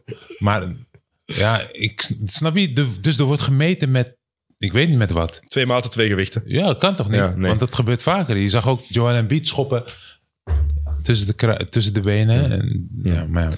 Ja, ehm, James Harden, even inpikken kreeg eh, toen hij die 45 punten had, werd ik meteen getagd op een paar dingen op Instagram van eh, hier, play of Harden. Ja, game 2, play of Harden. Ehm, laat ik Harden het eerst maar, maar eens een keer helemaal bewijzen. Nog eens, de laatste keer dat hij het effectief een goede serie heeft gespeeld, met succes echt, was 2012 tegen San Antonio. Het is 2023. Harden in de playoff geschiedenis overloop het en kijk niet gewoon naar de stats, kijk naar de matchen, wanneer hij die punten heeft gescoord, in welke, op welke momenten. Nu, game 1, beste playoff match ooit van James Harden. Eh, nog minstens drie matchen om daar eh, een vervolg aan te breien. Want ze gaan een goede Embiid nodig hebben en Joel Embiid, dat is een probleem. Net verkozen tot MVP, ehm, maar heeft dan die knieblessure. Opnieuw een blessure in de playoffs, kan hij niks aan doen, maar het is... Net zoals bij Chris Paul, het is altijd wel iets Ja. met Embiid. En daar heb je medelijden mee, maar staan nu dan, het is 1-1 tegen de Celtics, maar als je kijkt, gemiddeld deze playoffs, 18,8 punten, 9,3 assists, 3 rebounds per match, 45% field goal percentage, 10% achter de driepuntlijn. Dat zijn geen MVP-numbers. Dat zijn geen MVP-numbers. Maar hij is ook niet verkozen voor MVP van de playoffs. Nee, maar je verwacht wel de MVP van het regu- reguliere seizoen. Dus compleet staat er los van, ben ik het helemaal mee eens. Maar je verwacht wel dat hij iets meer doet dan dat. Ja, in maar de hij is geblesseerd geraakt. Ja, maar Hij die stats waren ook al toen hij nog fit was. Hè? Oh, Die, dat is echt van daarvoor ook, hè. Is geblesseerd geraakt, heeft alleen de laatste match niet meegedaan. Hè. Dus hij, wa- hij, was, hij was fit daarvoor. Ja. Match 1, 2 en 3 was hij fit. Ja, maar het is lastig. Eh, ik, denk, ik denk dat die blessure daar wel een beetje mee te maken heeft. Toch? Ik weet het niet. Hij was, de eerste drie matchen was hij oké. Ja, die- maar, maar volgens mij was hij daarvoor ook al niet helemaal fit. Zou kunnen. Dus ja. Maar maak jij je trouwens zorgen als je ziet hoeveel die tegen de grond gaat? Want ik ken weinig big guys die zoveel neergaan. hij, hij- hij doet me denken een, beetje aan een, een, een, aan aan een, aan een eh, cartoon character. Ik ben even de naam kwijt, maar ik kan het zo voor me zien. Hij is clumsy. Hij, hij laat zich altijd vallen. Als hij naar de lay-up gaat of dat hij schot blokt, dat hij... Hij komt nooit terecht op beide benen. nooit niet. Nooit niet. De enige die dat wel kan is Jamoran. Maar zo'n grote gast, dan zou je denken... Oké, hoofd 1 niet te floppen. Hij is zo sterk. Waarom, waarom, waarom kan je niet gewoon met twee benen zoals Shaq... altijd gewoon goed belanden? Hij- nooit. En als hij valt, dan denk je... Oeh, laat het geen blessure zijn. Want hij is net als, als AD vaak geblesseerd. Dat denk je echt inderdaad altijd. Ja. Vind je hem terecht MVP? Nee, natuurlijk niet. Ook al heeft hij een geweldig seizoen. Ik vind, ik vind Jokic voortreffelijk. Die zorgt ervoor dat zijn team altijd klaar staat om te spelen. Er is, er is niks mis met dat team. Er lopen geen klojo's rond. Er lopen geen mensen met attitude of verkeerde, verkeerde gedachten. Ze spelen het spelletje op de juiste manier. Hij speelt het spelletje op de juiste manier. En als er niet tegen hem wordt geduwd of een stoot in de rug krijgt, ja, dan krijg je een stoot terug. Dat is geweldig. Maar, maar de manier waarop hij speelt is, is alleen maar een genot voor het basketbal. Dit is gewoon een perfect voorbeeld aan de hele NBA en voor, heel, voor iedereen die graag wil spelen. Kijk naar, weet je, kijk naar, kijk, kijk hoe hij het kan. Er hoeft niet extra gejuicht te worden. Kijk maar, kijk hoe groot ik ben. I am him, I am him. Nee, deze man scoort triple-double na triple-double en zorgt ervoor dat zijn ploeg er staat. Duidelijk bij de Spurs gespeeld. Hè. Hey, dat mag jij niet zeggen, hè? nee, maar dit is, dit- met zo'n speler zou ik willen spelen. Ja, ja. hij straalt niet uit of hij nou hoog of laag is. Als hij in zijn emoties hoog zit of laag zit. Maar we Helemaal kunnen niet ontkennen dat Embiid ook wel een dominant regulier seizoen heeft gehad. En puur individueel Tuurlijk, heeft hij een is- sterk seizoen gehad. Derde ple- plek met de, met de Philadelphia 76ers. En ja, ik denk voters fatigue gaat ook meegespeeld hebben. En vooral het historische kantje. Drie MVP's op rij. Enkel Chamberlain, Russell en Larry Bird hebben dat gehad. Gaan we dat geven? En daarom dat ik ergens, het ergens, ergens hoop dat de Nuggets dit jaar de titel pakken. Om te laten zien, hey, had, je had hem toch mogen geven, want het plaatje is af. Het mooie zou zijn als er die twee teams tegen elkaar in de finale zouden komen. Dan had je eigenlijk zo'n Hakim Olajuwon, David Robinson moment. Ja, inderdaad. Dat zou geweldig zijn. Alleen jammer Dat dat zou dat, cool niet zijn, lukken. inderdaad. Dat, zou, dat gaat niet lukken. Zo goed zijn de Philadelphia Nee, ik denk het 76ers ook niet. Nee, ik denk het ook niet. Maar ik, ik wel mooi. Maar hij, je hebt gelijk, hij heeft een echt dominant... Ja, zijn dominant. Die gast is oersterk, man. En die laatste, denk ik zeker de laatste twee, drie maanden van het seizoen. Was En super dominant. En dan die individuele matchup. Dat die ene match die hij tegen Denver gespeeld heeft, Ja. heeft ook wel geholpen. Ik vond het ook mooi om te zien toen hij zijn award, toen het nieuws bekend werd geraakt. Emotioneel wel. Ja, het kwam echt van diep. En als je dan hoort waar hij eigenlijk, wat hij eigenlijk heeft meegemaakt en ja, waar, hij, waar hij vandaan komt, uit Cameroen, Cameroen, de weg ja. die hij heeft afgelegd om in Kansas te geraken, dan in het begin van zijn carrière. Ene blessure na de andere, ene operatie na de andere, zijn twee broers verloren, ehm geoverwogen om, om te stoppen met, met basketballen. Om dan daar allemaal door te raken, door mentaal sterk genoeg te zijn, om dan zo dominant te worden en ervoor beloond te worden. Ik gun het hem ook wel ergens. Ik, heb, ik heb het voor Joel Embiid. Ik vind dat hij te veel gaat liggen. Maar ik, Maar, maar is dat dan de beloning die je wilt? MVP, meest waardevolle speler van het reguliere seizoen? ik denk dat je het wil hebben, maar niet zonder dat je een prijs wint met je ploeg. Dat Ah, sowieso. Thank you, Dat, dat, zal bij Jokic net hetzelfde zijn. hè? bijvoorbeeld. Exact. Ja. Eh, goed, snel even de andere ronde. Eh, Cleveland-New York hebben we dan ook gehad in de eerste ronde. Daar snel twee dingen. Ehm, er waren geen opties meer voor Cleveland als de zwakke punten werden blootgesteld. Dat is onder andere de derde scorer die er niet is. En de big guys. Jared Allen heeft letterlijk gezegd, de lichten waren iets feller dan ik had verwacht. Eh, zowel hij als Evan Mobley zijn gewoon niet komen opdagen en zijn gedomineerd door Mitchell, door Mitchell Robinson. Maar undersized players, toch? Zeg je? Dat zijn undersized players. Mitchell Ja. Robinson en eh, Randall. Robinson. Ja, dat zijn undersized. Mm, maar Mitchell Robinson is is 6'10. 7 is seven foot, denk ik. 6'10, 6'11. Maar los daarvan, die had, ik had wel meer verwacht, meer impact verwacht van Mo- Allen en zeker van Mobley. Ja, Mobley is zijn eerste jaar playoffs. Ja, klopt. En, en, en eh, ja, is wat aan de zwakke kant, hè? Ja, ik denk eerlijk gezegd dat hij heel introvert is. Want hij is niet de meest emotionele speler. En je ziet ook gewoon dat hij nog jong is. En ik kan, je kan dat, dat Randall naar de basket vliegt om die rebound te pakken. Ja, dat kan je niet. Dat kan je hem. Ja, je kan het hem wel hè, kwalijk nemen dat hij niet goed uitblokt. Maar hij is in dat moment. Hij draait om. Er wordt geschoten. En Het is niet zo van. Oké, er wordt geschoten. Ik ga checken. Normaal gesproken zou je checken. Maar hij doet dat niet. Hij draait om. Hij denkt, hij is atletisch.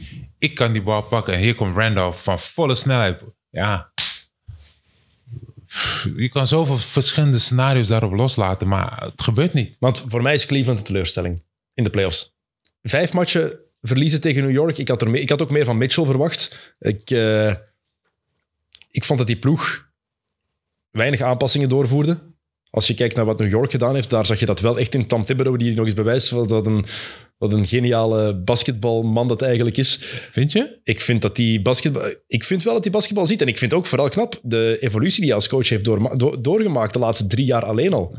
Het is een heel andere coach dan die we destijds bij Chicago hebben gezien. Het is ook altijd de brullenbak die defense first denkt. Maar, ik Maar wel- heb je dan over deze serie alleen? Of over, Nee, of over gewoon toe? afgelopen drie jaar bijvoorbeeld bij New York. Als je kijkt wat hij zijn eerste ja. jaar gedaan heeft, Ja. tweede jaar, dan zag je een terugval van manier van spelen. En dan heeft hij zich eigenlijk wat, wat aangepast. En bijgeschoten gaat niet het juiste woord zijn, maar heeft hij wel aanpassingen doorgevoerd. En ik vind dat doorheen het hele seizoen dat New York de juiste aanpassingen heeft doorgevoerd. En ik vind ze heel leuk om naar te kijken. Josh Hart binnengehaald, juiste man op de juiste Zeker, plaats. Perfect zeker. voor een ploeg. Perfect voor een ploeg van Tom Ja. Thibodeau. Ja. Ik, eh, Jalen Brunson. Ja, Gilles, jij hebt, hebt Dallas Mavericks, man. Je hebt Jalen Brunson genoeg zien spelen. Ik had voor het seizoen nooit gedacht dat we deze Brunson zouden Nee, ik krijgen. ook niet. Ik ook niet. Nee, ik ook niet. Want hij dribbelt de bal wel lek. Als hij de bal in zijn handen geeft, past hij niet. Toch? Oké, dan vind ik Tom Thibodeau vind ik ook een, een hele goede verdedigende coach, zou ik eerlijk moeten zeggen. Maar om in de tweede ronde tegen de Miami Heat niet Jimmy Butler willen aanvallen, dat vind ik heel stom. Daar heb je groot gelijk in, absoluut. Oké, een, een- een aanpassing die hij heeft gemaakt. Want in wedstrijd 1 tegen Miami Heat dat Randall niks deed. Was dat wedstrijd 1? Best Nee, één was Randall geblesseerd. er Was Oké, was er dat was het was tegen de, de serie hiervoor. Ja. Was tegen Cleveland. Dat Randolph helemaal niks deed. In het derde en vierde kwart. Dat je hem op de bank liet zitten voor de gele vierde kwart. Dat vind ik een geweldige aanpassing. ja, kijk, Maar- dat, dat bedoel ik inderdaad ook. Hij durft zijn... Oké, Randall's all-star, maar hij zit niet in de match. Hij durft hem ook gewoon op de bank te zetten. top. Dat vind ik top. Maar wedstrijd aanpassingen maken on the fly. Misschien ligt het dan aan de spelers die zo dom zijn. om, om niet de- hè, dat te volgen. Maar ja, ik vind hem soms wel echt een beetje. Hij kan die aanpassingen wel maken, maar hij doet het niet altijd direct. Klopt, volg ik in. Ik vond hem tegen Cleveland gewoon in die serie vond ik sterk ja, coach. ja. En ik was teleurgesteld. Donovan Mitchell, ik had er ook meer van verwacht. Als je de man bent van Cleveland, als je met, voor zoveel wordt binnengehaald, alles wat ze daarvoor hebben moeten opgeven. Ehm, Cleveland heeft niet genoeg gebracht. Voor mij een teleurstelling, maar Ja. we krijgen wel niks heat. We, we hebben niks heat. Ja. Als basketbal, als liefhebber van de NBA-geschiedenis vind ik dat fantastisch. Ik, ik zie nog altijd eh, Jeff Van Gundy aan het been van Alonzo Mourning hangen. Ik zie PJ Brown, eh, Charlie Ward eh, Ja. ondersteboven gooien. Ja. Het Larry Johnson en, en Mourning die, die, die, die, die, o- die oog in oog staan, die hun, hun vuisten omhoog hebben. Hier, hier zit zoveel geschiedenis in, in deze, Oh. in deze, in deze matchup. Dat is... In, in clubs dan, hè? In clubs, ja, ja, ja. Maar niet, niet dit, ja, deze twee teams die nu hebben weinig met elkaar. Je hebt natuurlijk ook en meteen ook al een gehandicapte serie, letterlijk. Randall, die zijn voet eh, omgeslagen heeft en die match 1 mist, die sowieso geen 100% was. Jimmy Butler, die in game 1 zijn voet omslaat en match 2 niet kan meedoen.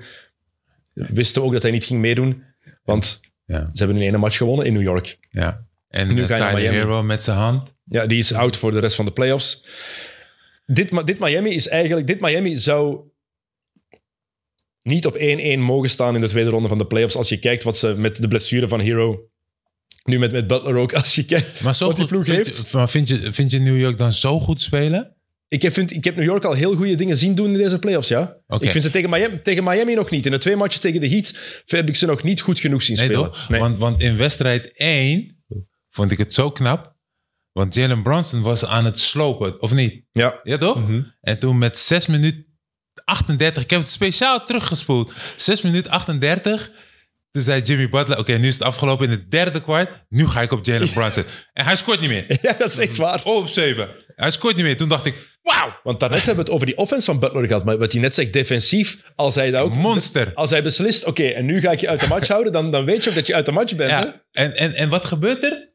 Tom Thibodeau maakt geen aanpassing. En wat doet Jalen Brunson? Die denkt nog steeds, ik ga één tegen één tegen Jimmy Butler. Waar dan? Weet je, en dat bedoel ik met Jalen Brunson. Laat die bal gaan. Laat die bal gaan. Hij is zo, ik wil post-up. En, en dat vind ik wel jammer, want hij had die aanpassing kunnen maken. En Jimmy Butler kan je heus wel aanvallen. Maar met screens en pick-and-rolls en pin-downs. En, En het is ook duidelijk, Miami met hun defense, ze geven New York een driepunt shot. Ja, het Shot ons, shot ons maar kapot. In match 2 vielen de shots, in match 1 vielen de shots niet. Nee. En match 2 zonder Butler, het was nog een close game. Hè? Het ja, ja, was zeker. echt nog een close Zonder game ja. in, New, in New York. Ja. Los daarvan, los van deze serie, playoffs in Madison Square Garden. Geweldig, hè? Ai, dat, is, dat heeft Electric. Zo, ah, dat heeft zo'n magie. Ja. Want heel veel, Magisch, ja. waarschijnlijk kan veel luisteraars of kijkers van XNO's zich zo vaak de vraag gesteld hebben: wat hebben jullie toch met de Knicks waarom dat die zo magisch zijn? Want ze hebben die nooit relevant meegemaakt. Hè? De enige Nee. keer dat ze een playoff-serie hebben gewonnen in de laatste 23 jaar was in 2013. That's it. Dat is het, tot nu. Ja. Maar het magische Maar- maakt het natuurlijk omdat... MSG. Het is de New York Knicks. Ja. Weet je, je speelt in de Mecca. Het is New York. Ja, dat leeft. De supersterren zitten er. Dus het leeft gewoon. Het basketbal leeft. En kijk naar een playoff match nu, puur naar de sfeer. En dan, voel, dan snap je ook, denk ik, waarom dat extra is voor ons. En wat ik leuk vind is, ja, wie zie je daar nu ook elke match zitten? Je hebt een superster, maar je hebt ook je hebt John Starks. Je hebt, je hebt legendes, ja, ja. Je hebt Marcus Ewing. Camby. Je hebt, ja, Patrick Ewing. ze zitten Ja. de mannen van de beide generaties, van die einde jaren Carmelo 90. Anthony came ook. Mello zat er. Ja. Ik Dus, vind- dus het, is, het is een mooie serie om te zien. En ik hoop dat dit wel een, een lange serie wordt. Want ik wil juist dat er weer zo'n bepaalde rivaliteit ontstaat Exact. tussen deze twee ploegen. En dat zou best kunnen, hè, want er was een opstootje op een gegeven moment Ja. met, met, met Randall. Dus ik hoop dat dat wil ik wel weer terugzien. En ik zeg niet dat de Memphis Grizzlies dat moeten doen, want dat past, past niet bij hen. Dat past gewoon niet. Oké, laatste, laatste eh, topic. Dan ga ik je laten gaan, Francisco. Eh, Maar ik heb iets gelezen online over jou. Het gaat over, Over het... mij? Goed, ja, goed eh, neem ik ik- aan. ik- dat gaan we zo meteen zien. Het, is, een, het is een mening van jou Oké. eigenlijk. Oh, oh, oh. Eh, het gaat over het, eh, zogezegd, een van de grootste talenten die we ooit gezien hebben in het basketbal. Ja. Victor Wembanyama. Oh, oké. Volgend jaar, nee, volgend jaar, wat zeg ik, over een paar, paar maanden. over een Paar weken. anderhalve maand Anderhalve maand. gaat hij als eerste gedraft worden. Wat er ook gebeurt, Ja. durf ik echt als... Als iemand wil wedden voor zoveel miljoen, als, absoluut. Die gaat als eerste gaan. Ja. Maar ik heb gelezen, Francisco Elson gelooft niet in Victor Wembanyama. Clickbait. nee, ik, ik heb dat niet gezegd. Ik heb gezegd, als jij nummer 1 wordt gedraft, ik weet niet of hij dat kan waarmaken. Want de nummer 1 draft pick, dat staat voor superster gezicht van de NBA. Toch? Ja, Dat is mijn mening. Ik denk dat als jij De verwachtingen zijn de verwachtingen gigantisch. zijn gigantisch. Dat, als jij, dat, dat betekent dus als jij nummer 1 gedraft wordt, dat je die organisatie naar het volgende niveau gaat tillen. Dat jij gaat doen om kampioenschappen waarschijnlijk binnen te halen. Dat jij de ster wordt van de NBA en dat je MVP. En Mhm. blablabla. Ik denk niet dat hij. Hij heeft bepaalde kwaliteiten die de normale mens niet heeft. Hij is lang en dat kan je niet. Hè? Dat kan je niet zomaar. Dat, weet je, dat krijgt niet iedereen, die lengte. En Maar- die skills met en die, lengte. skills met die lengte. Dat, maar, maar ik denk niet dat hij dat kan waarmaken. Oké, en waarom, waarom denk je dat hij dat niet kan waarmaken? De nummer één, Ja? Is het door zijn, door door zijn zijn lengte, de lichaamsbouw ook? de lichaamsbouw. Ja. Zijn lengte, dat, dat, dat denk ik. Dat, ja. Zeg het maar. Nee, nee, ik vind dat echt een klasse mening. Ik, ik denk dat ook. Maar, ik- maar als je het luidt op... allee, ik vind dat... Ik heb... Want dat is dus totaal anders. Maar ik heb daar zo het Chet Holmgren gevoel bij dat daar zo overhangt. Zo van die Ja. smalle mannen. Ja. Maar anderzijds kun je heel makkelijk het tegenargument geven. Ja, Janis was ook zo smal toen hem, toen ja, maar, kwam. Die is wel een pak was kleiner geen nummer één natuurlijk. draft pick. Kijk, als hij niet de nummer 1 draft pick was geweest, dan had ik, dan had ik iets anders. Dan had ik een andere mening. Dan had ik gewoon gezegd van, ja, he's gonna be awesome. Maar, maar het, het, het etiket, Maar welke nummer 1? maar, maar het etiket toptalent en vooral Ja, ehm. Generational talent. Dat, dat, dat, dat, daar ga ik mee akkoord. Dat is ook niet mijn, mijn, mijn negatieve, of hoe, hoe, hoe je het ook wil verwoorden. Ik zeg alleen, ik weet niet of hij die nummer 1 draft pick keuze. Dat, dat, is, dat denk ik, hè. Dat die team die hem draft. ook denkt dat hij een superster gaat worden of de, de organisatie naar een ander niveau gaat tillen. Mm, Dat- want als jij gedraft wordt door de NBA en je bent de nummer 1 draft, like LeBron James. Oh, noem nog maar een nummer 1 draft pick die een verandering heeft gemaakt in de NBA in de afgelopen 10 jaar. afgelopen tien jaar. eh, Anthony Davis was number one pick, die Die- wel toch wel impact heeft gehad. Al is het alleen dat jaar, het bubbeljaar, het is, het is, een- het is hem wel, het is hem wel gelukt natuurlijk. Die ene, Ja, maar hij is, hij is niet bij dezelfde organisatie gebleven. Hij Nee, he klopt. Eh, even, ik ben even aan het overlopen. Ja, Zion Williamson werd het van verwacht. Oké. Is er nog niet uitgekomen is er nog niet natuurlijk. uitgekomen. Who else? Ehm, ik ben aan het overlopen, de number one picks. Hè. Anthony Edwards zie ik wel toe in staat om die impact te hebben op zijn team. Maar ja, natuurlijk, number one pick is geen garantie. Dwight Howard heeft het in 2004 gehad. Da- Duncan in dat is 97. precies het antwoord. Het is geen garantie. Tuurlijk, dat maar, die het is, persoon... dat, is, dat is het nooit. Dat is het nooit. En dat is het, het, Maar hele, dat- het hele mooie, of nee, mooie, in, het interessante aan dat draftsysteem voor mij ook. Je gokt op iemand. Je hoopt dat hij dat kan zijn. Je hoopt dat, De je hoopt dat iemand Tim Duncan kan De zijn. potentie. Je hoopt dat iemand LeBron James kan zijn. Maar je hebt ook een, een Bennett. Ja. Je hebt ook een Greg Oden. Je hebt ook nog de, de nummer 1 draft in 1984 boven Michael Jordan. Zo, dus die, die draft picks daaronder, dat worden waarschijnlijk de super, supersterren. En nu heb je een Europees generational talent. Ik heb hem zelfs gezien. Ik heb hem ontmoet. Kapot lang. Niet normaal lang. I'm, he could be my dad. Hij- Ik dacht bij mezelf, dad? Hij is zo lang. Maar, daar, maar daarom, het, je, je, je, een draft pick gaat over potentieel, over wat je denkt dat iemand kan worden. En, daar- En- daarom zeg ik, en ik, ik- denk niet, hè, ik denk niet dat hij... Als ik, als ik alles wat ik over hem gehoord heb, gelezen heb, gezien heb, dat stemt mij heel positief. Ja, zeker. Ik, en, bij mij denk- ook. en als het eruit komt, als alles eruit komt wat erin zit. Want bij LeBron James was ook de chosen one, rechtstreeks van high school. En nu is het gemakkelijk om te zeggen: ja, kijk, tuurlijk, LeBron. Hè? Je- toen, toen kon je dat ook niet zeggen. Er waren ook heel veel mensen die twijfelden: kan hij effectief wel de franchise dragen? Absoluut kon hij dat. tuurlijk. Absoluut, maar dat wist Ja. je eigenlijk ook Nee, niet op dat nee, moment. nee. En ik vraag, zijn lichaamsbouw is één ding. Twee, iemand die 2,23 meter 23 is, de voeten, dat is altijd een probleem. Zijn ze blijkbaar al aan aan het werken vanaf dat hij 14 jaar is om die te Ja. versterken. Dus dat is, of jonger zelfs. Dus dat is iets wat ook wel... Er is echt wel focus op zijn... Ja, er is focus op de moeilijk, moeilijkheden die er, er zouden kunnen ontstaan. Ze anticiperen daarop, wat ik heel positief vind. Hij is zelf verstandige gast, komt, of komt verstandig over, want ik ken hem niet persoonlijk. Komt echt Komt echt heel verstandig over. Lijkt echt een, lijkt- staat een goede kop op. En de skills... Ik heb, er is nog nooit iemand geweest Ik ben met zelf, zijn bezig, lengte... ik ben zelf wezen kijken, hè? Er bestaat, zoiets, iemand is toch gewoon nog nooit geweest. Nee, zeker niet. En ik ben zelfs verbaasd over... Ik bedoel, bezig kijken. Ik heb zelfs wedstrijden van hem gezien.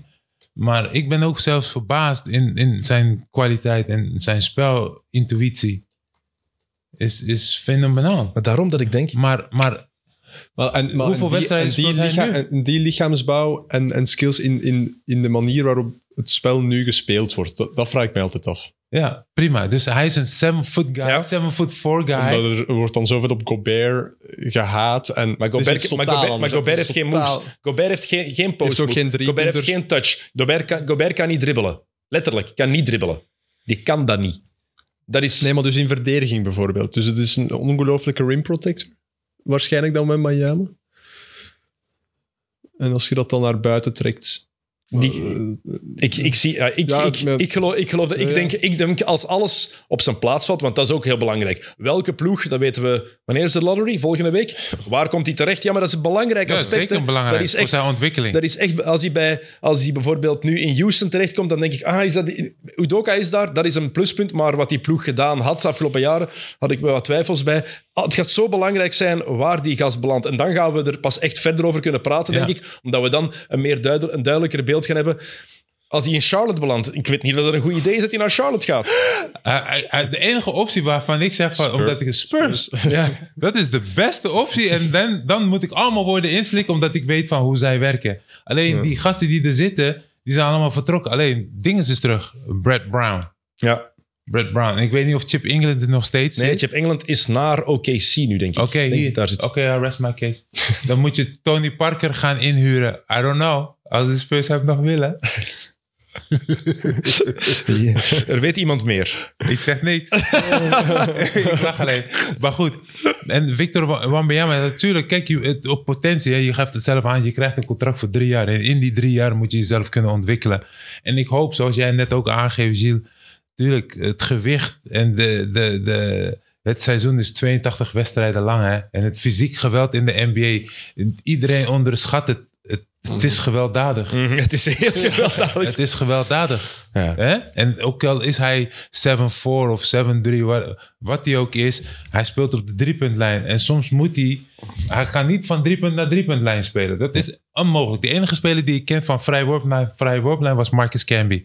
Die speelde daartussen, weet je, vrijworplijn, vrijworp. Maar, en, weet je, dus ik hoop, ik hoop dat hij dat kan waarmaken, de nummer 1 draft pick. Ik hoop het. Ik ben heel, eh, ik ben heel benieuwd wat het gaat worden. Ja, en dat is wat ik heb gezegd. Oké. Niet dat ik... eh, Kijk, dit is belangrijk. Nuance. Daarom, Ja, ja. daarom dat ik het je vraag. Ja, Ik ik, ben eerlijk daarin. Ik, ik, had het ook, ik had ook met iemand anders vorige week kunnen zeggen: eh, Francisco Elson zegt dat. Nee, nee. Ik wou Nee. de nuance uit jouw, woord, Ja. uit jouw mond horen. ja, inderdaad. En wij zijn ook maar eh, fan van de NBA. Hè? Wij weten ook niet... Ik heb niet alle macht en pacht in handen. Helemaal niet. Ik vertel maar gewoon een verhaal. dat, dat is podcast. Absoluut. Oké, Francisco, ik ga je weer eh, naar Nederland laten vertrekken. Dankjewel om tot hier te komen. Graag gedaan. Dat is heel Leuk. fijn. Het is altijd leuk om jou erbij te hebben. Ja, zeker. Al de derde keer dat we, dat we jou in XNO's hebben. Dus eh, heel leuk. Gilles, bedankt om, weer, eh, om erbij te zijn vandaag. heel Ehm, nog altijd sterkte met het niet... ja, je, je moet, ik vind wel dat je eigenlijk één ploeg moet kiezen in de tweede ronde. Zodat we weten wie er zeker uit ligt.